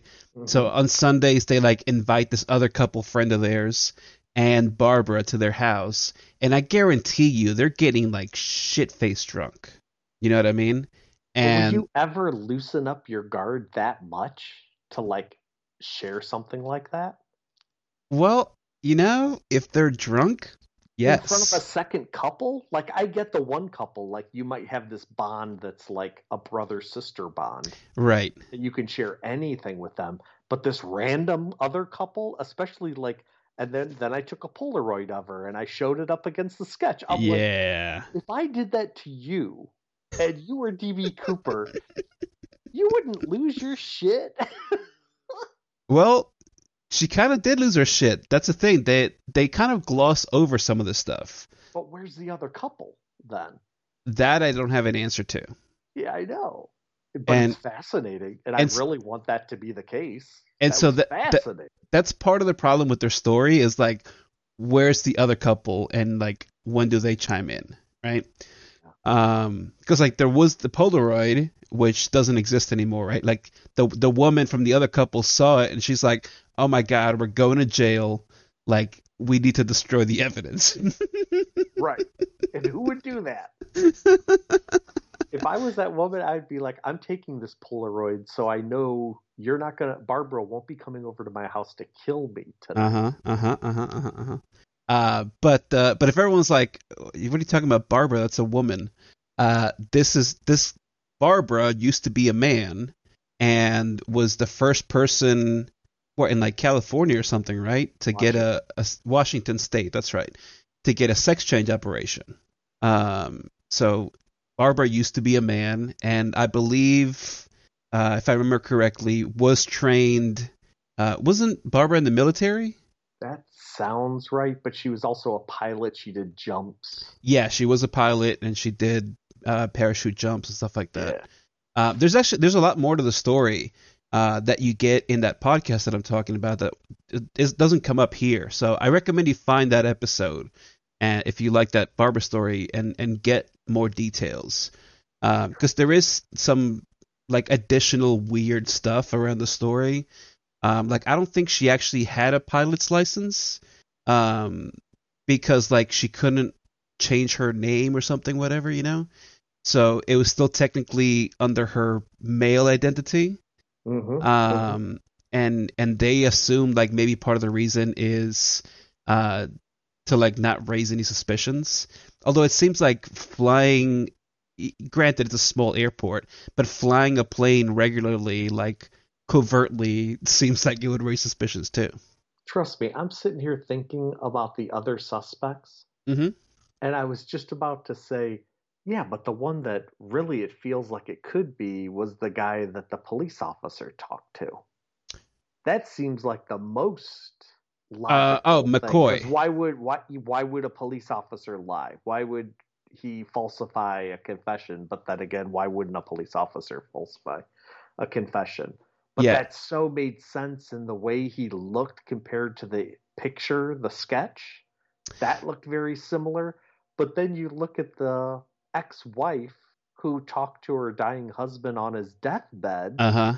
that also could. Be, that's why it was like so fascinating because I couldn't disprove any of them. They all had points that were like, yeah, that does make sense. Yeah, Mhm. that does make sense. Mm-hmm. Yeah. Yeah, it was really good. Really good. Yeah, I enjoyed it. Fun, and it didn't wear out its welcome. That's true. It was pretty short. Yeah, I, I actually could have went for more. Well, you know, there's probably 80 hours worth of interviews at the Cooper Vortex. Yeah, I might have to grab that. I'd have to do it. Yeah, yeah. It's it's very good. So if you have HBO Max, I highly recommend it. Yeah. Um, I let's see. I watched two two more documentaries. See, I told you I watched a lot of documentaries. Like it. You should be proud. I Uh, let's see. Where do I start first? Um, I watched. Oh, oh, I, I found an, a really great Lovecraft documentary. Ooh. Uh, so for any fans of horror or Lovecraft, then uh, check out Lovecraft: Fear of the Unknown. Uh, this is streaming on Amazon Prime. So if you have. Prime, it's free. It's uh, about an hour and a half, so it's like a full length documentary. And it's not new either. It came out like 10 years ago. hmm Uh, but there's like a ton of people you'll recognize, like Neil Gaiman, Guillermo del Toro. Um, who else? I'm trying to think like other people. I mean, I recognize some of the other ones like Robert Price and stuff like that, but I'm, I'm not sure how familiar people would be with them. Peter Straub, he's a he's an author as well, and and they basically like go through Lovecraft's life and they're interviewing like authors and and film directors and things like that. And Did they talk to people who talked about him being a white supremacist or anti-Irish? well, of course that comes up. Oh, good. Okay. Yeah, of course that comes up. All Uh, oh, good, John, good. John Carpenter's in there too. Shit. Yeah, because the thing is basically like a Lovecraft story. You know what I mean? Mm. Uh, it's a ripoff of Lovecraft plots. So, uh, so he shows up. Yeah, yeah. Of course they talk about that. Which, what, you know, and the weird thing is, he was an anti-Semite, but he married a Jewish woman, Mhm. right? So, Travis and I were actually talking about this last night when we recorded uh, Aftershock Central. Uh, Oh. Mark Sable's got a new book at Aftershock called Miskatonic, and like Travis is like totally unfamiliar with Lovecraft stuff. Um, but to me, like as soon as I saw the title, I was like, oh, like this got to be some Lovecraft shit, right? Because Lovecraft had Miskatonic University, and uh, like I don't even know how long we spent talking about this one issue, but uh, but I had to like constantly point out the Easter eggs uh, because there's stuff on there from like the Shadow of Innsmouth and Rats in the Wall and all this other That's Lovecraft neat. stories. Yeah, yeah, yeah, it's great. Um, well, why am I talking about that? There was a reason that I got Did distracted. that did that make your reading more enjoyable, or was Travis's reading just as enjoyable, but he just didn't get the in-depth knowledge? He just it was enjoyable for surface knowledge. Oh yeah, interesting. I actually asked him that question okay. um, because I asked him to rate the You book. just At, direct me to the Aftershock podcast. Yeah, Aftershock Central. yeah. Uh, but but but I asked him to rate it, and he gave it a 4.5, and so I had to change my score because I was going to rate it a 4.5. But with all the the Easter eggs in it, I felt like I had to give it a higher score. Uh, so so I gave it a 4.666. Um, yeah. yeah, yeah, yeah. But uh, yeah, he he really enjoyed it, and and I found that so interesting because like it is a good book, right? And it is a, a fun book to read, and and like it it works on its own. Yeah, but- but it but if works you're- on different levels. Too. Yeah, but if you're a Lovecraft fan, it's like nonstop. Like every page, there's something. Oh, you know what I mean? Yeah. and uh, yeah, and it's great. And so that's why I think part of the oh no, I ended up changing the title.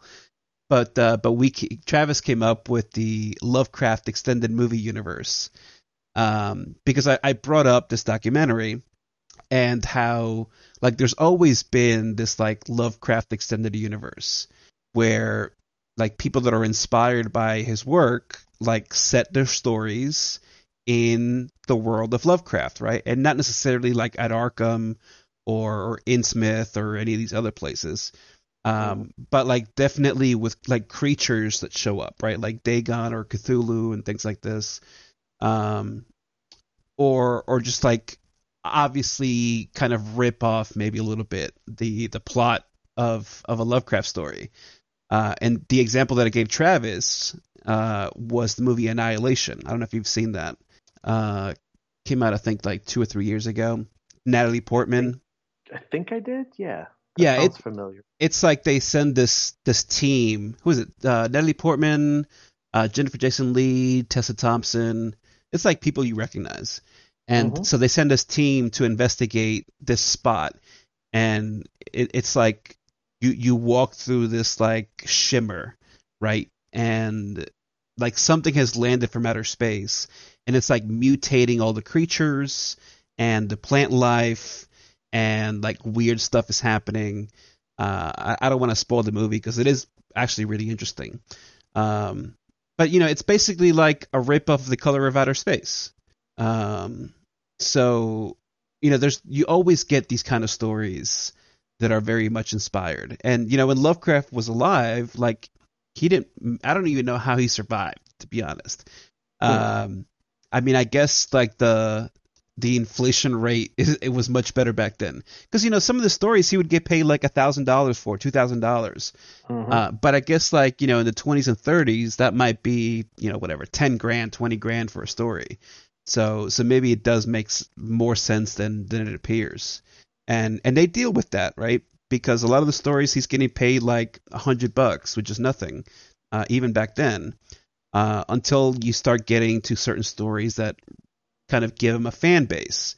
Mm. And uh, and you know he worked almost exclusively at Weird Tales um, because number one they paid him well and they respected his work, right? Whereas some of the other publications uh, either paid him late or one didn't even pay him at all for the stuff that he published there. Hmm. Uh, so really interesting stuff. I, I, I like the the take of it, and it was cool seeing a lot of recognizable faces talk about like the impact of Lovecraft on on modern culture. Um, so it um, was a biography documentary, not just Neil Gaiman talking about in how he influenced him. No, no, no, no, no. Biography documentary, and and and everyone shows up throughout the entire thing, right? It's not okay. like, oh, let's talk about this one aspect of Lovecraft. Here's Neil Gaiman. It's like, right. let's talk about this about you know his his childhood, and here's Neil Gaiman chiming in. Here's Guillermo del Toro chiming in. Um, yeah, it was it was well done. Like I said, it's about an hour and a half long, and uh, if you're a fan of Lovecraft, I I dug it because like you know the the thing about Lovecraft is yeah like he was kind of a shitty person, right? Um, but you got to think too. It's like when I talk about Golden Age comics, right? You you kind of got to place yourself in the era and in the place that the person's growing up in and mm-hmm. and look at circumstances behind it, right? Uh, like we were talking about Shia LaBeouf earlier and how joking about him being canceled. Like it doesn't mean I'm gonna stop enjoying Crystal Skull when I watch that, right? Uh, or uh, what's the House of Cards guy? Whatever that pedophile is. Uh, I'm not gonna like not watch House of Cards. Kevin Spacey. Probably not, because that's like a one-time thing. But some of the American Beauty, right? Like that's a great film, right? Um, and and I always try to take those things into consideration, and and that's true of of particularly Lovecraft because he writes in, in a genre that I really love, and and I love the way he writes. It's mm-hmm. it's this like over elaborate baroque style that's like extremely descriptive, right? Mm-hmm. I remember being in school and and teachers always saying like when you write a story, you need to show me the story, right? Don't just like put words on the page and tell me what's going on, show me what's going on. And and Lovecraft is very good at that and he developed that style very delicately over many years and and a lot of people have copied it where, you know, using like strings of adjectives, right? And mm-hmm. uh, so you end up getting like extremely long sentences because like every noun and every verb has all these other words describing that thing. And uh, and and I love that. And and the great thing about it is he he focuses primarily on atmosphere and like psychological impact of things. And and that's what I love about like really good horror right? Like don't show me the monster. Just like give me the suspense mm-hmm. right? Show me like the, the shadow in the background, and then like maybe towards the end have the monster jump out and scare me, right? Uh, but otherwise, like it's not scary to see like monsters going around chopping heads off and eating people. That's boring. Uh, yep. Give it like make it have impact, and and that's what Lovecraft did in his stories. And uh, so I, I loved it. I loved it. How did it? How did you figure, or how did you find that documentary? Oh boy. Did you put in Lovecraft or did it appear like, oh, you would like this? You know, I don't remember if it was like one of those things where you might like this or like I finished watching something else. You know what? That's exactly what it was. Um, but I don't know how I found this other thing. Oh. I what was it? There was there had to be a search of some sort, but I ended up watching. Speaking of the color out of space, uh, or the color out of space, I I watched a German movie based on the color out of space, uh, Oh. called Die Farbe, which means the color, and uh, and I loved it. Uh, and you know what I really loved about it is Hmm. that it was in black and white Ooh. even though it's like I don't it came out like five or six years ago. Um, and the only color that you see is you know spoilers for a, a hundred year old story and uh and po- I you know whatever ten year old movie. Uh, but the only color in the in the entire film is at the end when the the meteor that crash lands on Earth and, and causes the story to develop um, ends up kind of uh, spreading its hmm, magic. I don't know. It's not magic. It's it's biology, and and it ends up going back out into space, and and those particles are purple. Um, Oh. So it, it was it was really good, and again, it's it's in German. Uh, the beginning's in English uh, because it, it centers around this guy who ends up he, he wants to find uh, some stuff about his dad. Um, and his dad was kind of like a POW during World War II with this American like troop of soldiers uh, who found the meteorite. So, I mean, the the story is exactly like the color out of space, aside from the Hmm. fact that it takes place in, in a different time and obviously not in uh, the the fictional world of, of Massachusetts that uh, that Lovecraft set the stories in. But uh, really, really good. It, it, Nick, it literally feels like you're watching a horror movie from you know the 40s or the 50s. It's uh, it, it's really well done, really well shot. Uh, Huh. so Die Farbe, if you want to check it out, Have because seen- yes, Have you seen the trailer to Fireball? Fireball. No, what's that? It's an it's an Apple TV documentary on meteorites, oh that- no. Shooting stars, meteorites, whatever. And they go through the history of them. They show like modern cultures that like you know believe that it was you know the gods sent it from heaven, and you know they talk to those type of pe- those type of cultures. Sure. as well as the amount of because I've never like gone to YouTube and typed in meteor shower or whatever. I've never done that. But to see the amount of like home video or like dash cams catching like shooting stars and meteors falling to earth, it was fascinating just to see that. So I put that in my Apple TV Oh. queue. It's Werner watch Herzog. Yes, it is. I like his stuff. So Uh, I, I don't know if you know this, Nick. I'm a bit of an expert on this stuff. ah, So uh, I'm I'm actually going to get a free trial of Apple TV, good. good, and good. I am going to watch this.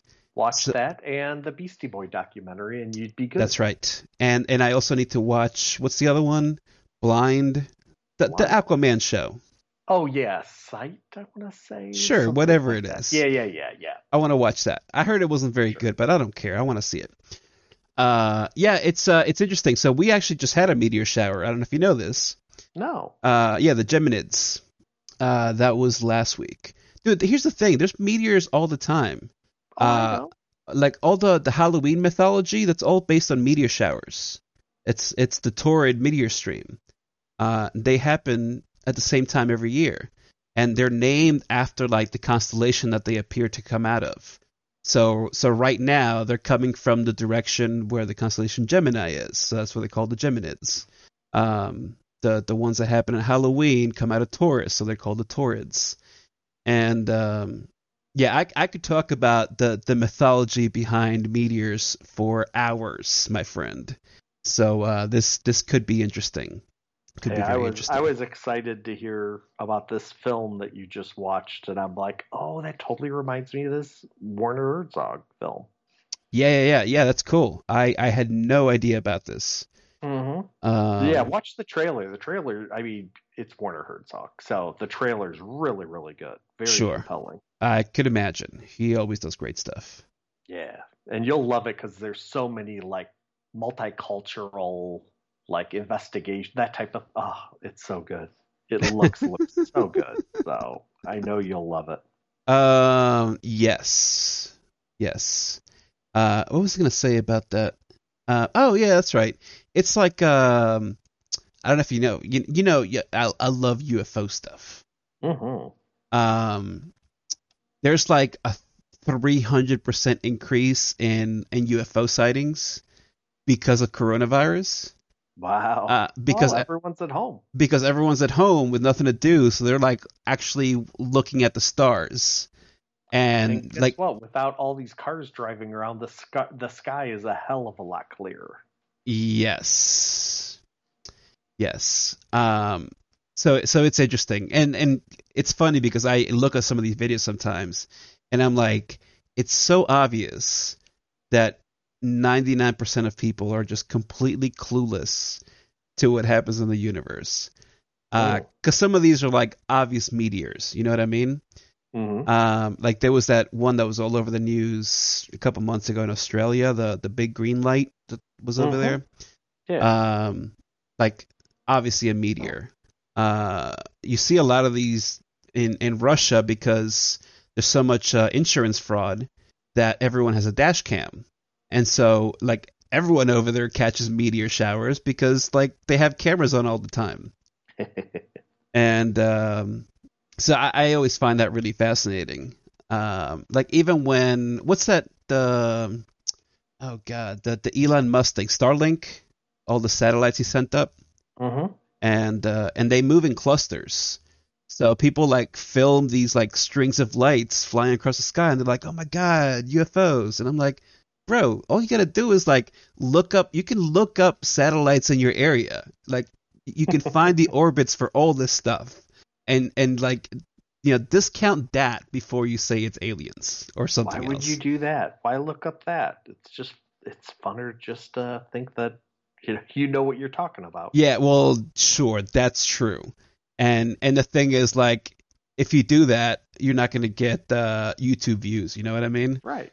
Uh, it's like I always talk to to my buddy Mike. He does a podcast, Mind Escape podcast, and uh, we we've had this discussion many times with like some of the bullshit people believe online. You know what I mean? And I'm Mhm. like, man, like you and I talk about like crazy. Like his his show's a little different. He does a lot more psychedelics and ancient civilizations, things like that. I do a lot more like philosophy. Um, but like either way, we could both very easily get like millions of people listening just by coming up with some bullshit, right? Like instead of being logical and explaining things in a way that makes sense and that's not like sensational, uh, I could easily be like, yeah, like I went out into the woods and Jesus came down in a spacecraft and talked to me and like he gave me these prophecies and this is what he said. And people would buy that shit up. You know what I mean? Um, but like that's not what I'm about. I do like sensational though. People love sensational, dude. Yeah, it's fun, man.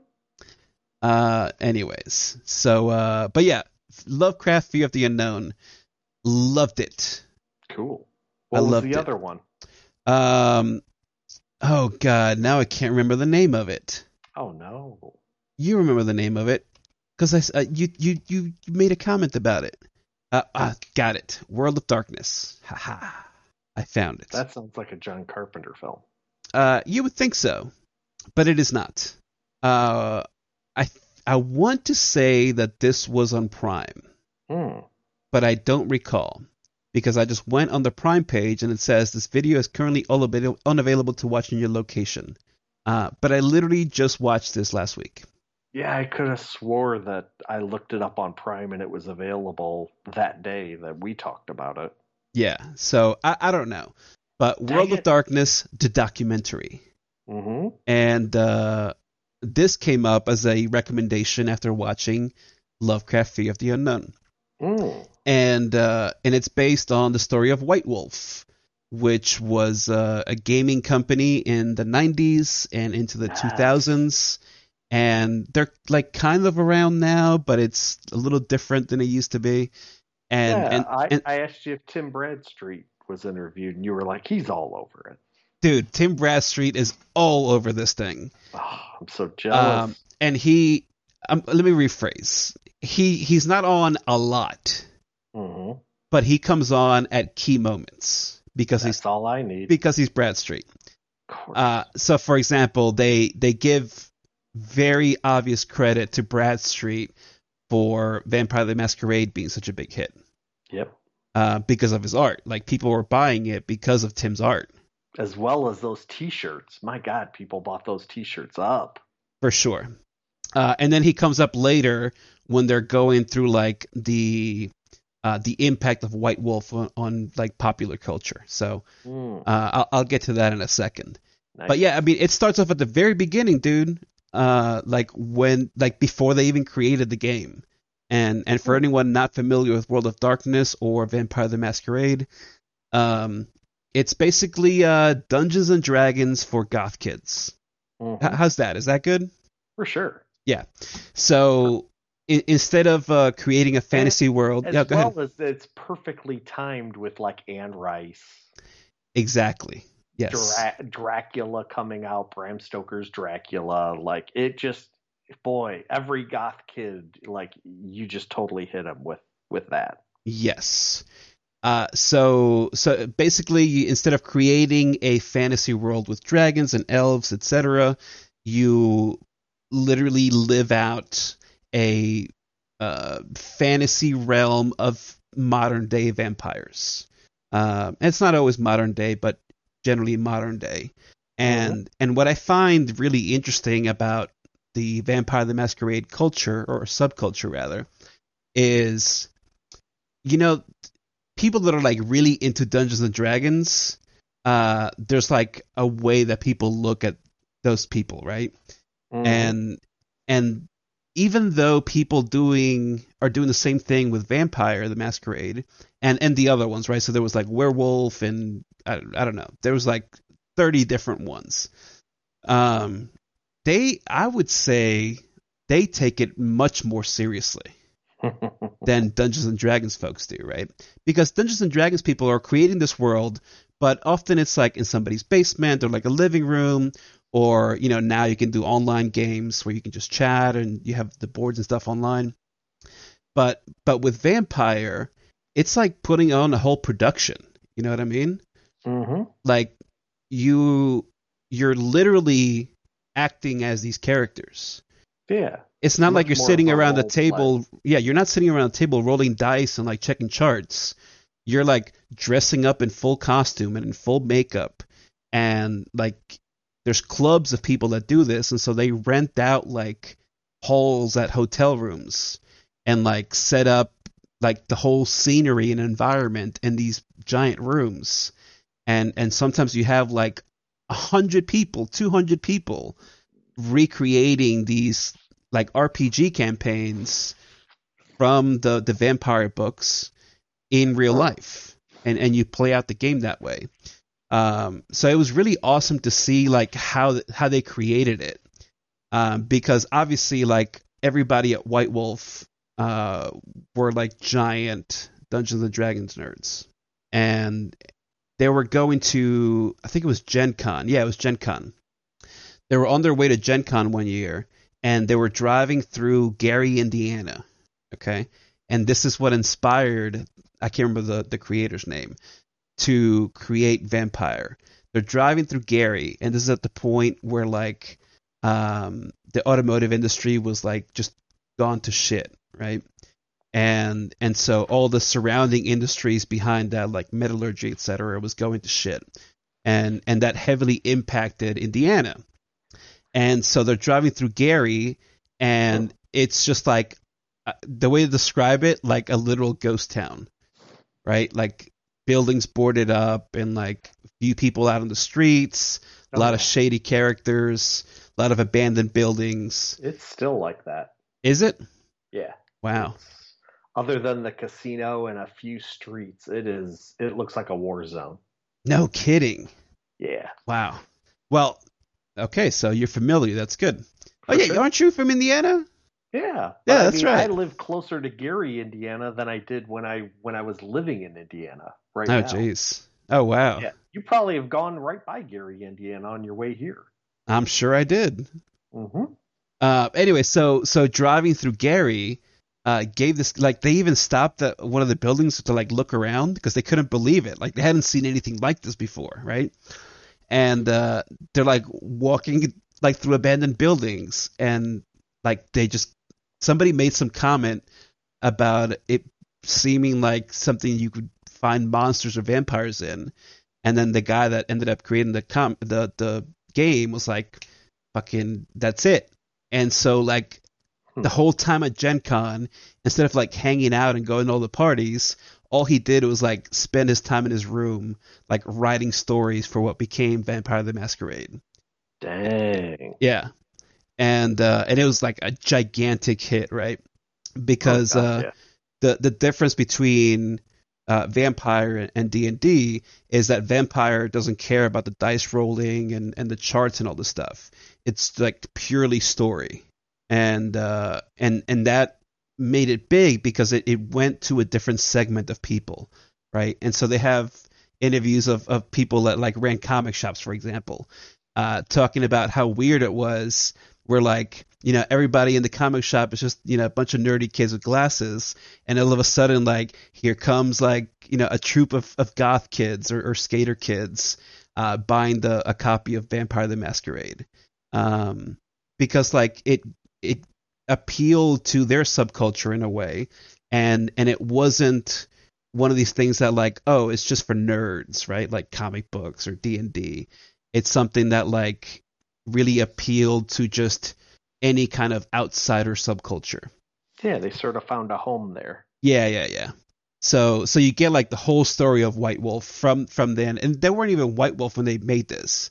Uh, White Wolf was putting out like uh, like basically a D and D fanzine. Um, and then the the guy that made the game was doing he was already designing games, but it was other stuff. And at Gen Con, they ended up like combining their two like super tiny companies and uh, and moving down to Atlanta to start White Wolf as a company. Oh, interesting. I didn't know they were from Atlanta. That's interesting. Yeah, yeah, yeah. They were in Atlanta, and uh, and then it became huge. It was like the best selling LARP ever, uh, live action role playing game, and uh, so so you get like that whole story, and of course there's there's growing pains, right? Because now everyone's like super rich from Vampire, and uh, and now you're creating a corporate culture. So there's corporate backstabbing, et cetera, et cetera, Hmm. and uh, and the guy that created the game ends up getting like basically kicked out of the company. Of uh, course. Yeah, yeah, yeah. And uh, so that was interesting. Uh, I I gotta see this. dude, you got to see it. It's really good. It's about an hour and a half long. Um, and then you know after you get that whole thing with with White Wolf, they Tim Bradstreet comes back and and starts talking about the impact of White Wolf on, on pop culture. So they talk about things like uh, like Charmed, uh, Interview with a Vampire. Uh, Hmm. They they do talk about the Anne Rice stuff because you know all these guys read Anne Rice books, uh, Sure. so they're very familiar with them. And uh, what else? So so Blade is one of them that Tim talks about because uh, like he even shows his like original artwork of one scene in Blade that's Mhm. literally exactly a page from Vampire the Masquerade. Huh. And yeah, and he's he's like he's like, dude, they're like ripping off my stuff from Vampire. And Yeah. and somehow like through working in the industry, uh, one day he's like having lunch with a guy that like worked on Blade, and he's like, oh, you worked on Blade? He's like, yeah. He's like, man, he's like all that vampire stuff. That's that's really awesome. He's like, yeah, a lot of it was inspired by Vampire. He's like, yeah, I know. I did the artwork for it. and so, uh, I think Guillermo del Toro, when Guillermo del Toro began working on Blade 2, he called Tim up. And uh, he doesn't mention this yet. He's like, yeah, so Guillermo calls me up. And he's like, hey, I have a movie I want you to work on. He's like, oh, yeah, what is it? He's like, you'll dig it. It's about vampires. He's like, oh, I love vampires. He's like, I know you worked on, on The Masquerade. He's like, yeah. He's like, what movie is it? He's like, Blade 2. Um, because apparently, like, the guys that worked on the first Blade felt super shitty that they ripped off Tim stuff. And so Guillermo hired him as a consultant for the second movie. Wow. Yeah, Full so that way, so that way he would get paid. And uh, yeah, it was very cool. And uh, so after that, you get kind of the downfall of White Wolf. Um, you know, because like at first it was about having fun and creating these games, and then it's a super successful company with a board of directors, etc. And uh, and money ruins everything. So Huh. the company has issues. They you know they get to a point in terms of developing the story of, of the world of, of the, the world of darkness um, because it starts with vampire but like, like i said it involves other creatures right? So there's werewolf there's like fairies all kinds of crap. And but they all live in the same world. So it's called the world of darkness. And and they get to a point where like people are like hardcore fans are just pissed off because they like change some of the rules of how stories develop and they just they're not as fun as vampire was. Hmm. um and so like they get to a point where they're like all right we're just gonna we've been talking about this vampire apocalypse for forever. Uh let's just uh let's just kill the whole universe and restart it right? We'll reboot it. So so they come out with what whatever it was called. I can't remember what the vampire ragnarok is called. And then they go into the underworld series uh, which I love the Underworld movies. Some of them are not that great, but I love all of them anyway. And uh, and the one of the main stories of Underworld is this vampire Ragnarok. So Huh. yeah, so they end up suing uh, the producers of Underworld, and and that's why there was no like sequels for years because they were stuck in litigation with White Wolf. Uh, Wow. I I did not know this until I watched this because I I, no clue. I, I love the first one. I'm like, shit, like this made money. It's awesome. Where's the sequel? And eventually we did get sequels, but this is why they were stuck in litigation. Wild. And uh, and they ended up settling because like if you're familiar with Vampire, it's like an obvious ripoff. Um, same with uh, they talked about True Blood.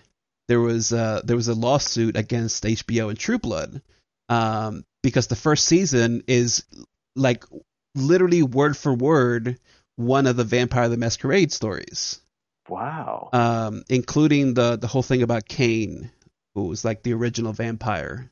Uh, that all comes from Vampire the Masquerade. So How Tru- wild. yeah, so they sued True Blood, and huh. and the thing is, like, all they had to do is be like, hey, we want to, you know, do this thing inspired on your stuff and come up with some deal. But no, like, they just ripped the story out. Um, of course, when when you get stuff that is like sanctioned, it ends up not being very good. So I do remember this because I did follow Vampire the Masquerade. Um, there was a Tori, not Tori, what's his name? Aaron Spelling yeah. he did a, a Vampire the Masquerade TV show.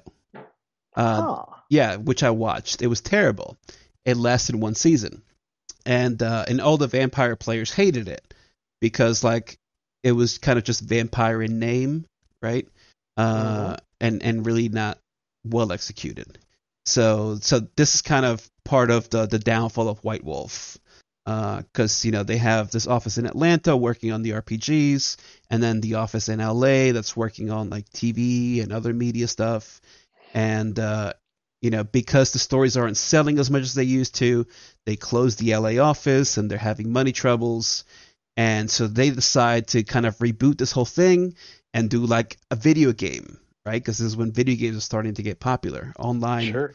uh, MMORPGs. Uh, so they get in touch with the people that did. Ah man, I wish I remembered the name of that game. CCP is that the company that did it? Yeah, Eve Online. Uh, oh, wow. yeah, they get in touch with CCP, who makes, or I don't know if that's still around or not, uh, who makes Eve Online, and they're gonna do a game. And like six months go by, and like there's no word of it. And then it turns out that like CCP just outright buys White Wolf. Um, and like three years go by, and nobody hears anything from White Wolf. and then all of a sudden they have like a press conference and they invite like all the the Vampire the Masquerade clubs around the the country, and they show them like early gameplay of this Vampire the Masquerade game. And, and it's based on like the original Vampire the Masquerade rules, so everyone like freaks out, right? That's what everybody loves, and and they all hate the new stuff. So so that's all fine and good, but then like CCP starts having money problems because like people are not playing as much Eve as they were before. So they basically shut down uh, development of the the vampire game, the World of Darkness game, so and bring those devs over to work on Eve Online, and uh, you know the World of Darkness game is never seen from again, basically.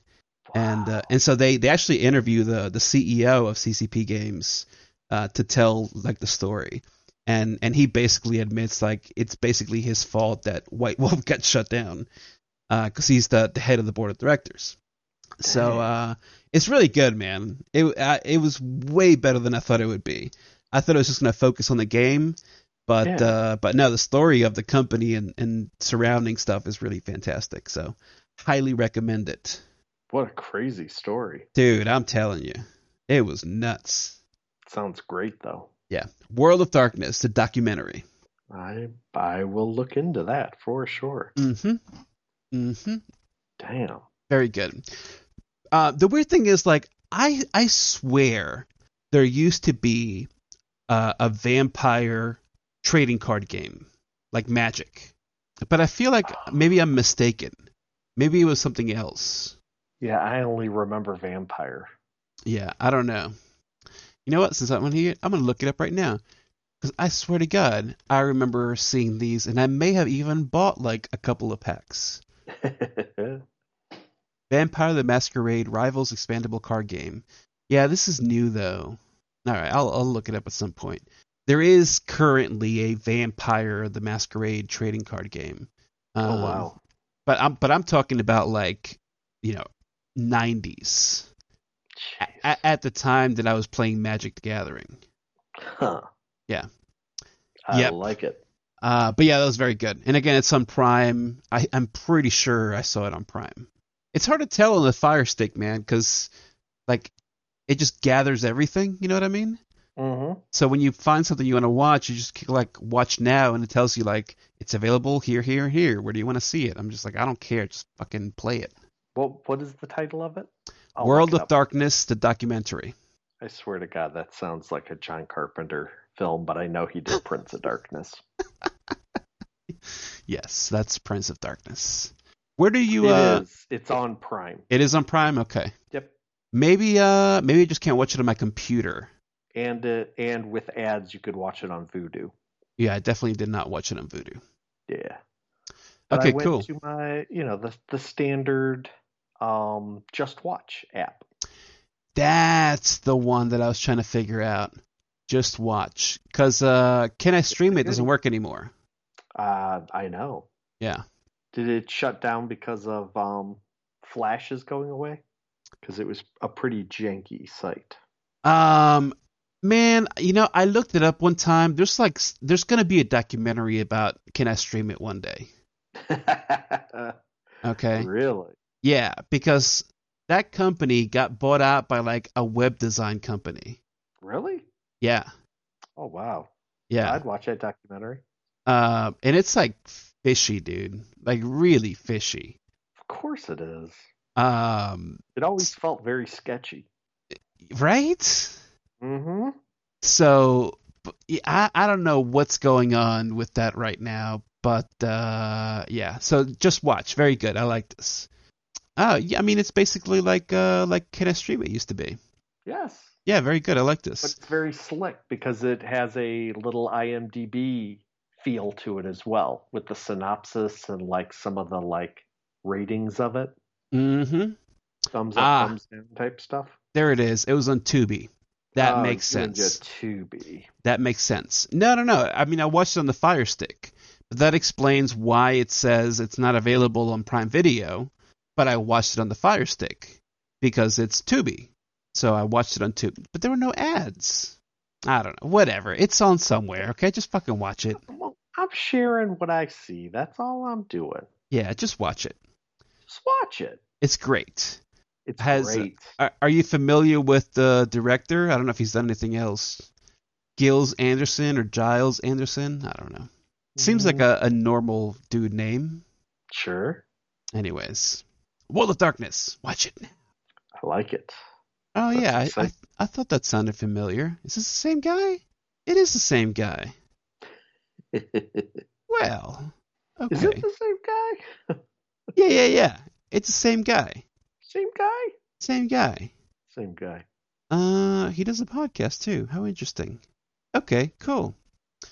Um, yes. Uh, I'm trying to think. Oh, oh, oh, oh, yeah. Yes. Well, let tell tell tell me something. I'm talking too much. Tell me something. no, you aren't talking at all. I was I, I hogged up the first half of our podcast. Oh, okay. So so I watched two kick-ass lady movies. Ooh, okay. I watched Peppermint and I watched Ava. Okay. Uh, Sounds familiar. have you you haven't seen any of these? I don't think so. Uh, they let me. familiar, but yeah, I don't I don't think so. I mean, I I know for a fact you've seen the trailers. Uh, I'll talk about Ava first because it's going to take me uh, 60 seconds. Um, Ava is uh, Jessica Chastain, Ooh, okay. uh, John Malkovich, Common, Geena Davis, uh, all sorts of known people. Colin Farrell. I like Uh, the sound of this, yeah. It uh, and it's it's new. It came out this year, and and it was available as a rental for a little while. Uh, but I watched this on Netflix, Okay. so you can watch it for free there. And uh, Jessica Chastain plays uh, an assassin that works Ooh. for uh, like a covert, super sketchy organization. okay. Uh, and so she's like traveling the world as a hitman, uh, and uh, has a shitty family life. She's a hitman, so she hasn't seen her mom, who's like maybe dying, but maybe not dying. Uh, and her sister hates her. Who her sister's a, ca- like a cabaret singer. Mm. Uh, they all hate her because she's like disappeared. Um, but she's a hitman. And uh, here's the thing: I like Jessica Chastain. She's uh she's an attractive woman, but um she's just I don't think she's a good actress. You know what I mean? And uh and I don't I don't buy it. I don't, I don't buy her as an assassin. okay. Wasn't she also in a film that had to do yes, with she, she was these, in a film. all these international assassins bandying together to save the world? What like uh Mission Impossible? I could swear that, but it's all like female assassins. I could swear I just saw that trailer. Oh, And I could yes. swear it was Jessica Chastain. Is it? Let's look here. If I see it, I will know what you're talking about. The Division, is that like based on the video game? Oh man, I better tell Ronnie and Aaron. Wait a second. Oh my god, it is. Is it? Yes. Oh man, I might have to watch. When's that coming out? It's pre-production. Dang it. It's- All right, fine. And the only the only cast I see listed so far, well, let's see. See full cast. Nope, that's it. Uh, Jessica Chastain and uh, the the other actor, also co-producer, Jake Gyllenhaal. Interesting. hmm Uh, let's see. Here's the full summary. You ready? On Mhm. Black Friday in New York City. Friday, huh? it's it's too soon oh for the no! It's No, too that is soon. the- that is the division. Yeah, it's too soon for this, Nick. All right, here we go. Let me throw. Let me throw. Let me throw out something just along this line. Yes. I got uh, Aaron and Ronnie Uh huh. into. I wasn't going to talk about it this episode, but all three of us are co-oping the Division One, A- Nice. and it is exactly the story. And we started like three weeks ago. It started off on Black Friday, and they doctored up the money Yes. and it started a pandemic from all of the money transactions On Black Friday. Friday. Yep. Yep. Yep. You got it. Nailed it. Dang it. Nailed it. did end. And to be honest with you, there's been umpteen times that we and we play like three times a week, and almost every night one of us is like, this is a little too real. like it's hitting home way too close. Oh my god. Uh man, I don't know, dude. I don't see the the movie that you're talking about. Um, I think I know what you're talking about, and I don't think that's Jessica Chastain. It's the lady that was in Charlie's Angels. Maybe. Uh, that produces stuff. Not the the one with uh, the the what's her name? The the sparkly vampire lady. I'm just hey, I'm just throwing out that I could have swore I saw this whole assassination weird thing. Okay, all right. Go on, go on with your Jessica Chastain. All right. Anyways, Jessica Chastain. I don't think she's a very good actress. My apologies. Again, she's she's an attractive woman. Uh, I I enjoy the films that she's been in for the most part. Sure. Sure. Um, except it chapter two that was terrible. Uh, but the first one was good. And uh, but yeah, outside of that, man, this movie just you know, it's like when when I was talking about Umbrella Academy and uh oh god, what's her name now? You know who I'm talking about. What's her name? God damn it. I'm looking it up now cuz now I can't remember. Oh. Uh, El- uh Elliot Page. Yeah, Elliot Page. Yeah. Yes. Uh when I was talking about the first season and I'm like I just don't buy Elliot in the relationship with this guy. Right. right? That's how I feel about Jessica Chastain as a worldwide hit woman. An assassin? I You're just don't. her as an assassin. Not for a second. Especially not like when she goes to visit her sister and it's just like crying for being gone. Like, assassins don't do that. Assassins don't give a shit. You know what I mean? It's like Sure. uh, prime example. I just rewatched Mission Impossible Fallout. Okay, uh, with uh, with Superman in it. Superman's in it. He's the bad guy. Spoiler alert.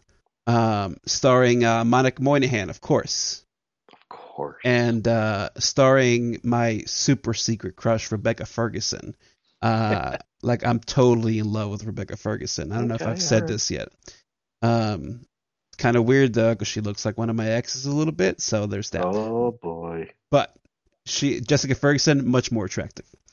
Um, but uh, you know, in that movie, Tom Cruise is doing what he's doing to protect Monica Moynihan, right? Mhm. Because she's gone into Mhm. hiding because by being married to Tom Cruise, everyone wants to kill her, right? Sure. And so Sure. Tom Cruise does things to make sure that she's protected. But at no point does he start whining like a little baby and saying, "Oh, I'm sorry that like, you know, Superman found you and he's going to blow up this village because of me." At no point does that happen. You know why? Because Tom Cruise is a badass.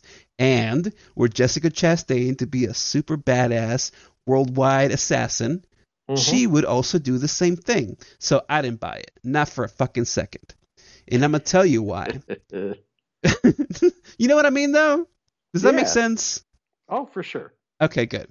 Um, I'm going to tell you why. Because. Like you, you saying, "I'm not buying it for one second. like you're talking to the screen. Like, girl, I don't buy that Krog McGraw. Come on now. I see, I see how you're trying to hit, but I don't believe it for a second. Yeah, yeah. Well, and you, like she tries to be slick. Like the opening scene's really good, right? She's uh, she's driving this guy who she's been hired to kill. Spoilers. Uh, but she's an assassin, so like, is that a spoiler? Not really. Um, and like She they have this. kill somebody. Oh, sure. And they have this whole like conversation, and uh, and like you know, you you can figure she's like playing this guy, right? Mhm. uh, if you know what the plot of the movie is. But like, I don't even buy that. You know what I mean? Like he Mhm. he's trying to hit on her or whatever, and uh, and she's playing along. she's gonna kill him anyway. And and she stops in like the middle of the woods, and uh, he's like, "What the fuck?" And, but he's been drinking a little bit, so he's not like too worried. Oh, oh, he's also not too worried because he thinks that she she leads him to believe that they stop in this remote place uh, so they can like fool around in the back seat. Okay. yeah. And so she gets in the back seat, and he's like, "All right, let's get a drink." She's like, "No, I don't drink." And uh, he's like, "Okay, well, necks. what the hell?" And like she pulls out the gun, she's like, Do you know why they want to kill you? And I'm like, no fucking assassin asked that question. What are you talking about? Jessica Chastain, have you ever seen an assassin movie before? Look, I have. Listen, girl, I have. I've seen a lot of them. That's You like know what you do? You know what you do in horror films? You don't go down into the dark basement. We Yeah. all know this. You don't go to the basement, you don't go to the attic, you fucking go out the front door. Okay? Just like in assassin movies, you don't ask the mark, "Do you know I'm here to kill you?" No, he doesn't fucking know. Yeah. And and and she does it to make herself feel better. That's the worst part. Why is she doing that? I I have no idea. She's got Her a job to do. Her thing is always to ask the mark if they know why there's a hit out on them. Oh, so that's her little tell right there. Who gives a shit? Yes, yes, yes, yes. So, anyways, and the point is, I watched this after watching a much better movie with a very Mm. similar plot. Uh oh. And that movie is Peppermint, which Mm. like, Peppermint? That sounds terrible. Um, listen, it's Christmas season. It's the perfect time to watch Peppermint um, because peppermints are the candy of the holidays. That's true. Uh, however, this movie does not take place during the holidays, nor is it a holiday movie. oh no. Okay, unlike Die Hard, which takes place during Christmas and is also a Christmas movie. Okay, uh, this movie stars Jennifer Garner. Where do you uh, fall with her? Where do I fall with her? You like I- her? You don't like her. That is a fantastic question to ask. Thank, thank you. Um, when she was an Alias, I had the biggest crush on her. Hey, welcome to America. that that get, that gets a big duh for me. Yeah, yeah, yeah. Uh, when she was in Aliens, I, I was like, whoa, hello. Uh, even on, uh, I think her first movie was uh, 13 going on 30. Mm-hmm. I uh, I liked her because, like, here's the thing: Jennifer Gardner is not like a gorgeous woman, right? She, Yeah. I mean, she's an attractive woman, but like, she looks like she could be a normal woman, She's the girl next door. absolutely. And like, she's quirky Mhm. and she's funny and like Mhm. genuinely funny. You know what I mean? Like definitely she's not faking the funny. right. Uh, I thought she did great in uh, as Elektra. Like the movie wasn't great, but like Right. she did a good job.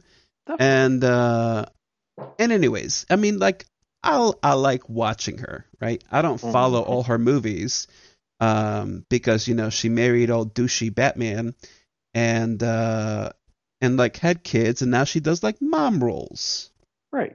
uh, which is fine. Peppermint, she is a mom, not a mom role. Oh, do tell. Okay. Uh, and, and here's the thing, because it kicks off as something that you definitely see Jennifer Garner being the mom of a young child. Okay. Mm. And and so you buy that. And the setup is basically this. Um she the the the family's kind of having a hard time, okay, money-wise. Mm-hmm. and she works, I believe, at a bank as a teller. Um, that was like kind of unclear, but I'm pretty sure that's what it is. Okay. And uh, her kid has like some issues um, at school. Like that's also not entirely clear what the exact problem is, but but you kind of see the setup of it. Um, like they the the kid is in the Girl Scouts, okay, and they go to sell cookies at like the local Walmart, let's say, and I'm sure it's not a Walmart, but she basically gets like kicked out of there by another mom and her kid in the same troop because like everyone knows this is like where we sell our cookies and you can't be here right? Hmm. um so like you have that whole thing. The the dad is a mechanic uh possibly owns the mechanic shop. That's also unclear uh but really that doesn't really matter. And uh and his buddy basically wants to contract him to like rob this drug dealer okay you know that Mhm. never happens like that doesn't go well ever no. um, so the the day before they're gonna do this hit, and like he's not telling his wife, obviously, right? Um, but the day before they're gonna do this hit, um, he's like, I can't do it, right? Like I have a wife and I have a, a young kid. Like I can't rob this drug dealer. Shit's gonna go bad. Mm. Um, but like the guy doesn't get the message, so he leaves a voicemail basically. And uh, then we cut to the drug dealer who somehow has found out about this plot to rob him, Mm. and like he's got the friend and uh, basically kills him, and then like puts a hit out on the the dad, okay, Jennifer Garner's husband Mhm.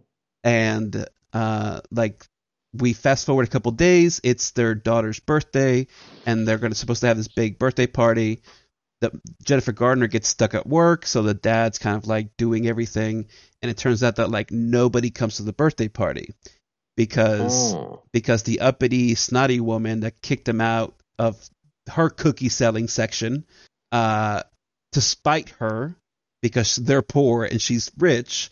To spite her she throws uh like a surprise party at her own house. Uh and everyone goes there instead of this little girl's birthday party. So jennifer garner's like Dang. f f this we're going to get ice cream and gonna have a good time. Let's go to the fair. So they go to the fair and have a fantastic time. They go to get ice cream, and Jennifer Garner forgets napkins. So the dad and the girl are walking off. Jennifer Garner comes back to the ice cream stand to get napkins, and then the Mexicans drive by and do the drive-by shooting and kill the dad and the daughter. What? Yes. And then they see her and they start shooting at her. But somehow Oh, no. she is not killed. Okay.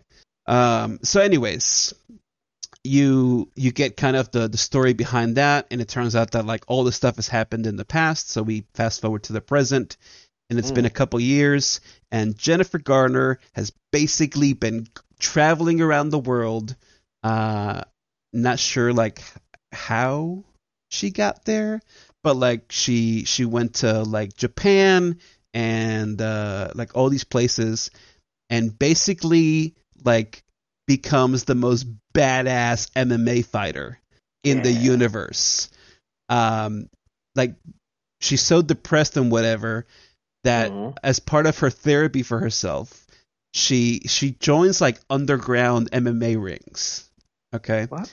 Yeah, number one to get the shit kicked out of herself, so that she's not like overly depressed.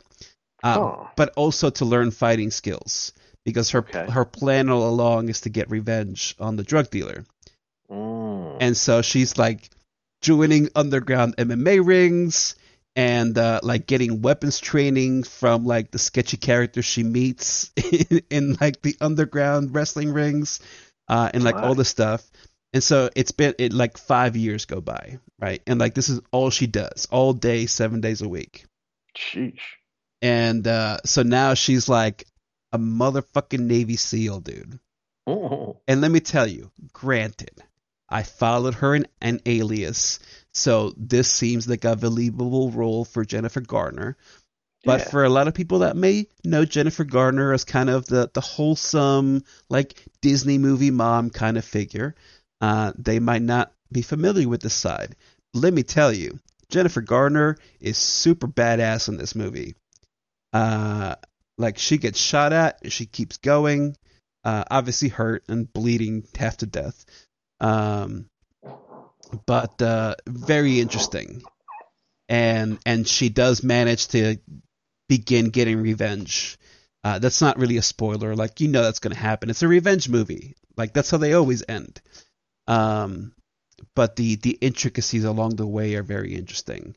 Uh, in particular, relating to, um, we'll say, uh, criminal enterprise and the police department. Uh, both with the original investigation to the death of her family and the new ongoing investigation about her because the FBI is following her uh, Mm. and and apparently like maybe have been tracking her. I don't know, weird. And Do they uh, have an extended training secret sequence or her getting in shape sequence? no, not at all. The like this whole story of her five years of training that I gave you happens in like thirty seconds. Wow. Yeah. Dang. Yeah. Like literally, eighty percent of the movie is Jennifer Garner uh, running around, uh, bleeding to death, uh, shooting motherfuckers in the face. Dang. Yeah. And what? How was the action? Oh, it's great, dude. That's what I'm saying. I was really know- surprised. You know, another movie that this guy, this, this director directed was Taken. Makes total sense. Yeah, so obviously, and a lot of his films, I'm looking over his uh, filmography. A lot of his films are very uh, action based, so he probably knows how to shoot action. Yeah, that makes total sense. He also did The Transporter, if that helps. Again, that makes total sense. Yep.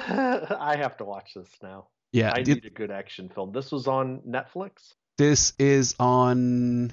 Yeah, I'm pretty sure it was on Netflix. I gotta, I gotta tell my dad. He's a, as you well know, Tom. Tom loves an action film, so I gotta get him involved in this. Oh, for sure, for sure. Yeah. Uh, and This and if right it feels alley. like it feels like an old school like 80s revenge movie. You know what I mean? Like Charles Bronson style. yeah, I'll take that. Yeah. I like a revenge movie. That's what it feels like. I would say Steven Seagal, but that guy, he's a Russian spy. We can't trust him. A Jean Claude Van Damme. Uh, Van Damme's good, dude. I watched. The, did I tell you I watched the the three Expendables movies? No, you didn't. Dude, like back to back to back. Oh, by the way, uh, Jennifer Garner's daughter in this movie uh, plays uh, Judith in The Walking Dead. Uh, I, you probably don't even watch that anymore. Uh-uh. But uh, Rick's Rick's daughter, Judith, okay. that she plays that character in, in Walking Dead. Uh, anyways, and well, she's been. like the daughter should have went for napkins as well. Hmm. Oh, you know what else? She was uh Baby Rey in uh in the flashback scenes in Rise of Skywalker. Didn't see that. Oh, okay. Well, for the uh, people that watch uh, Star Wars movies, You mean everyone else on the planet? Yes, yes, that's a good call out. yes, and apparently she's going to be in uh, in the Loki TV show. Oh, interesting. okay. All right. Anyways, uh, what were we talking about? He, that guy also directed 2015 The Gunman, Oh, that was which good I too. haven't seen, but it's with Sean Penn and Javier Bardem. Why haven't I seen this? Was this Pierre Morel, right? Yeah, why haven't I watched this movie? Uh, let's see here. B thir. Oh, I watched that too. That's isn't that the French movie? B thirteen. In the Ghettos of Paris in 2010 on the cover. Yeah, I watched that too. That was awesome. Oh yeah, this guy's good with action movies. You're a big fan. you didn't even know it. Dude, District B13, that's a Luc Besson movie. Produ- produced movie. Well, he wrote it. Yeah. Okay. Yeah, I yeah. was gonna say he didn't direct it. Yes, right, right, right. I would I would say three fourths of the movies that you're like, you know, that Luc Luc Besson, Besson movie is like, no, no, no, he produced it. Yeah, sure, or sure, he sure. wrote it. Yeah. Uh, From Paris with. Love, I've seen that. That's good. Dude, I've seen like all this guy's movies. And can I also circle back to Nightmare Before Christmas? Uh huh. One anecdote that was thrown out was that I think it was 20th Century Fox or Universal, whoever owns that film. When they went to release it, everything was like, okay, okay. You know, Tim Burton, because Tim Burton came off of like the huge Batman success, so he he could write his own check, but but he had no time to direct Nightmare Before Christmas Mm. so that Henry Selick directed it with Tim Burton's, you know, influence as well as the look of the film. That was all Tim Burton. Sure. But then when they go to release it, the movie company, the only thing they pushed back on was we want to put above the title Tim Burton's Nightmare Before Christmas. and to this day, and like all these people that all the creatives that like helped with that film, everyone was like, Henry Selick never really got his just due because that was all his film. But everyone that went to go see it thought, oh, you know, Tim Tim Burton. right. Yeah, yeah, yeah. I hate when that happens. Besson. like, there's so many movies I've seen that I'm like, that's a Luc Besson film, and then I learned my lesson. Like, wait, he just produced that. Son of a bitch. Yeah. Don't you hate that though? Oh yeah, I mean, I get why they do it, but that's kind of sure. effed up. yeah. It's one thing to get tricked into going to see a Luc Besson, The Taken, and you get served up a fantastic action film. It's a whole other animal when it has nothing to do other than he produced it. Like, oh darn it, this sucks. You know, I recently rewatched Taken, hmm Uh, we all we watched it together because Reagan had never seen it, Oh, and uh, man, I remember loving the shit out of that movie. Mhm. Rewatching it now, hmm I'm like, boy, none of this is believable. oh no, no. um, but that, that's all right, I guess. You know what I mean? That's like every Steven Seagal film. They were all very thinly veiled, thinly veiled to get into an action sequence. No doubt. Yeah, no doubt. No doubt. Um, but yeah, Peppermint, recommend it. I'm, gonna, Uh, I'm putting that in my queue. I will be watching that this weekend. Yeah, yeah. It's it's a cool role to see her in. Heck yeah. Uh, It's been a while since I've seen action from her. Mm-hmm. So it it almost feels like um, I'm trying to think. I don't know, man. It seems like it's. Look, here's the thing. Okay, I, I, I hot take. Ooh. Hashtag unpopular opinion. Ooh. Uh, I I understand that Disney owns Marvel, and uh, you know they have to make things fun and over the top Mhm. because that's the Disney way. But but Peppermint is like really kind of what I would want to see in like a Black Widow movie. You know what I mean? Sure. Like get down to the nitty gritty, just like fucking come out punching and shooting shit. Uh, instead of like, I mean, the trailer look for Black Widow looks good. Don't get me wrong, Yeah, it looks But- all right. but I, but I would want something a little more uh, ground level. We'll say a little more uh, assassin like. We'll say okay. A little more gritty. a, a little more Jennifer Garner and less uh, Jessica Johansson. Chastain. Yeah, well, I know I know that ScarJo is is Black Widow, but but I'm trying to compare it to these two movies that I just watched. Nick. Yeah, yeah, yeah. Okay, a little more a little more Garner, a little less Chastain. Sure. Okay, um, but uh, you know, Colin Jost got to eat, so I get it. I get it. Uh, that's a reference, by the way, because they just got married. Congratulations, ScarJo. Yeah, now that he quit Saturday Night Live after marrying her. Oh, did he? Yeah, this is his last season. That's hilarious. I mean, I don't blame him. I married ScarJo, I'd quit SNL too. What's he gonna do? Did they say?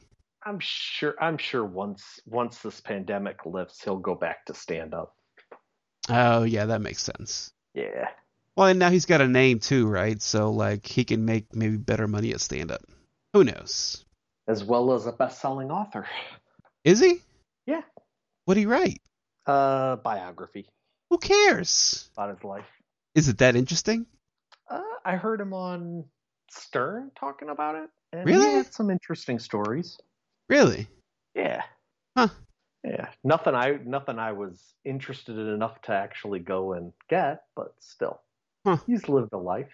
Okay. Well, you know, uh, maybe one day I'll marry Jes- Rebecca Ferguson and uh, write a an interesting autobiography. Just steer clear of that ex girlfriend. Don't fall back to her.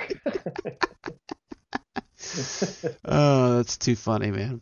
It's too I funny. miss you, Ferguson, so much. I'm going back to my ex. Oh, dang it. Yeah, yeah, yeah, dude. That and that's a crazy story because I I'd known that girl for years. Uh, she was she used to be very briefly married to a friend of mine. Crazy. Mm-hmm. Anyways, is it uh is it time? Is it time? Should we wrap up? Can I make? Can I finally lay down my spotlighted character for 2021? Since Oh, thank it. goodness, yes. No, that's what all of the Legionnaires needed to know. But before we leave, just quickly, I've decided for Marvel, it's got to be Captain America, Really? and for DC, it's going to be the Flash. And don't ask which one, because it's just all-encompassing. The Flash. I'm actually more curious about Captain America. Same with Captain America. It's all-encompassing Captain America. Okay, okay. So no like specific focus. No. Yeah, that's hey, if Sam Wilson grabs the shield, I'm reading Sam Wilson. I like hell? it, man. Yeah. I like I it. I just have I have huge blank spots in regards to that that other than a few Mike Zeck issues, other than a few John Byrne issues, um Brubaker, I read that entire run and a lot from that point forward. But going backwards, not too many. Just Mm, here and there. I probably read three times as much with Captain America appearing in team books or like Marvel Team Up, Marvel Two-in-One, that type of thing, Hmm. than any of his own books, other than the what was it, Baron Blood, uh, Serpent Stone. I did read that arc of Captain America I don't know what you're talking about. where where he gets bit by whatever it is, Baron Blood. Pretty Hmm. famous. I think it's Byrne issue. I don't think I've read that. Yeah. But like I said, there's a lot of blank spots, and needless to say, when Mike Zeck, when there's a epic collection of Mike Zeck art, why am I not reading that? Roger Stern, John Byrne. There you go. Hmm.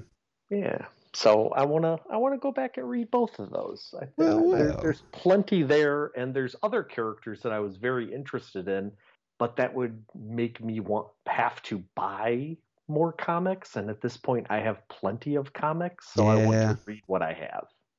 I feel that. Yeah. So that's it. Just a, a quick announcement. That's all. So what you're saying is that we can beat or match Geek Brunch at roughly the three hour mark, but we will never get to the six hour mark. That's what you're saying. Never be unless Martin Ferretti at this point starts to decide to edit together multiple weeks of podcasts into a Mm. six hour, eight hour marathon. we will never get to that point. Because at that point, Julie, the cruise director, or your lovely wife, will come knocking at our door and be like, yo, time to come over here and like hang with me a little bit. Mm, true that.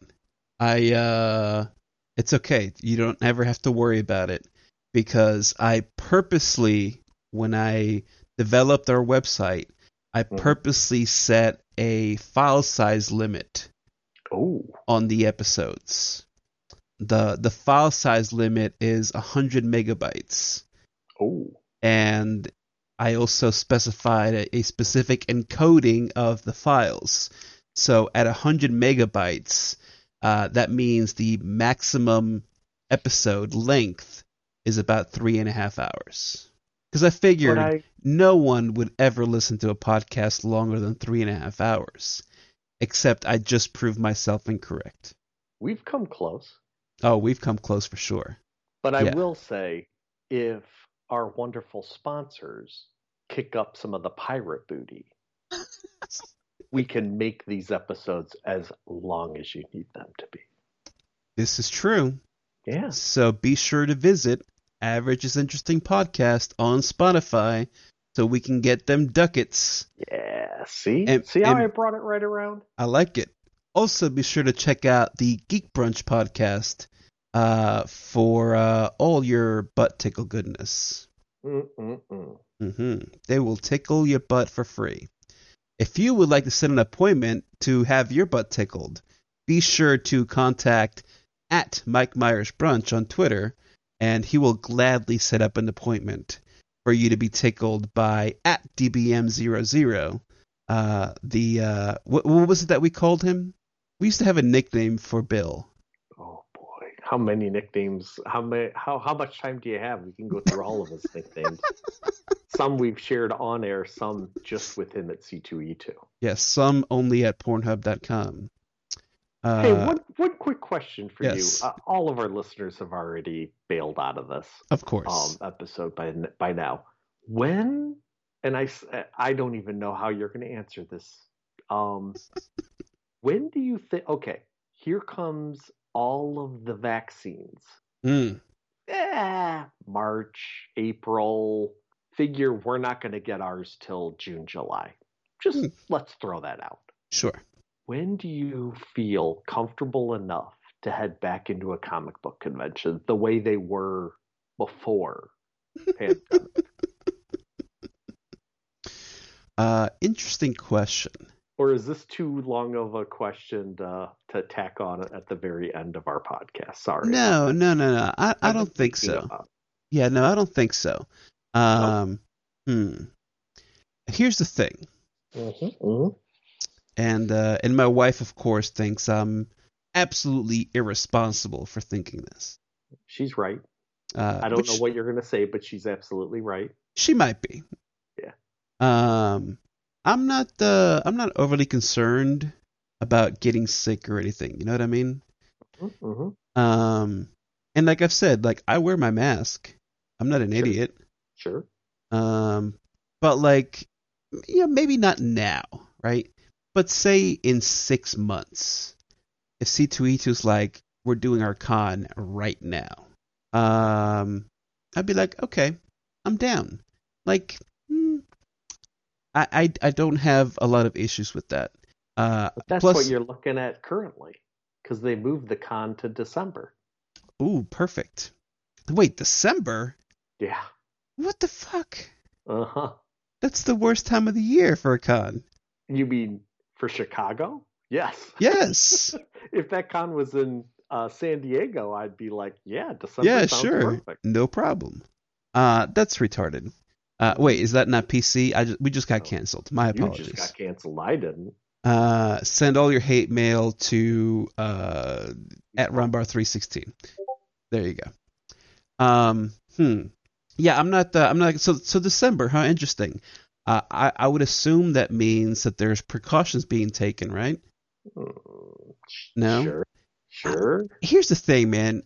If if you were talking about, man, I was gonna say the the local con, but even that is freaking huge now, anyway. Yeah. Um, Like I don't. even a Holiday Inn con.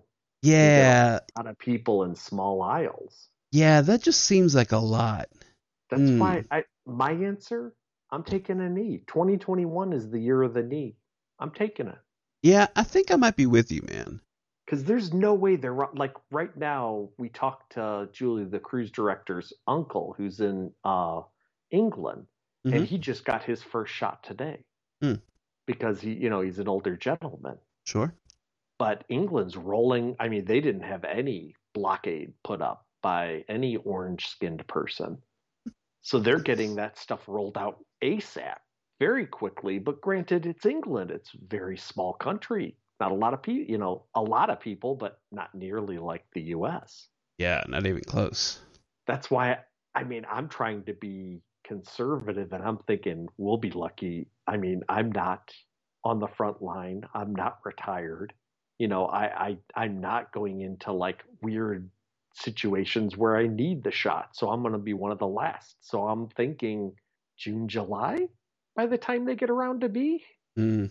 And I think I'm being generous. Um, yeah. Here's But the thing. it's not like I'm going to get my first shot and be like, I'm taking off this mask now. You know? Sure, sure, sure. He, here's the thing: if I, if I knew that others were as responsible as me, Mhm. uh, then I would still be okay in six months, right? And I'm talking Mhm. about like wearing a mask, right? Like maybe you have to have gloves, bring your your sanitizer, whatever. sure. Uh, if if I knew that everyone at this convention would do the same, uh, then I'd be okay with that. But of course, I know that 99% of people are idiots, so that would not be the case. But you're Um, still, even if that is the case, everybody took precautions. Are you saying you're not going to go out after the con to get food and drinks with people? And Absolutely. You sure, you sure enough ain't going to be six feet apart at that point. So can I trust Martin circle or whomever, Yeah, yeah, who- yeah. whoever talk about? You know, uh, an artist or a writer that we go out with. Can can I trust their circle to be as closed up as our circle is? hmm Well, and I you don't know, I don't know if I can trust them. and and the thing that they're saying too is that even if you got the vaccine, you still have to wear a mask because you can still give it to other people who haven't had the vaccine. Right. Yeah, it's that's why I think 2021 it's going to be the year of the knee for me. Yeah, yeah. Like even and I'm even talking about like, do I want to go even into like, sure, would I go in and get something to eat with somebody? Possible, depending on the situation. But do I want to go to a movie theater? You know, three months, four months after getting my vaccine. Sure. I I don't know. I mean, if you rent the whole theater.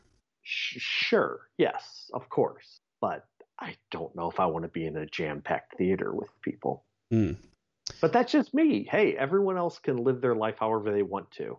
My Well, guess is yes. a lot of comic book creators, sure, people people that have a lot of pull in the industry or legacy in the industry, they can go to comic book conventions, and I'm sure for their appearance fee is enough to be like, that's a lot of money. Mm-hmm. Or, you know, somebody like Scott Snyder or Frank Miller, who can just by their name alone can demand a gigantic appearance fee. So that's well worth doing. Right, right, right. But I'm sure the smaller creators, whether they're with the big two or whomever, I'm sure going to a con or staying at home and getting work done, I would think that getting work done might be a little attractive to them Mm-hmm. Instead of meeting all these strangers and schmoozing with them if they're not, you know, a lot of people aren't built to be schmoozers. So I'm sure sometimes cons can be a little form of anxiety for them. Yeah, I would think. yeah, that's true. Uh, I don't know, man. You know, we should just uh, we should just enter the matrix. Maybe that's the solution.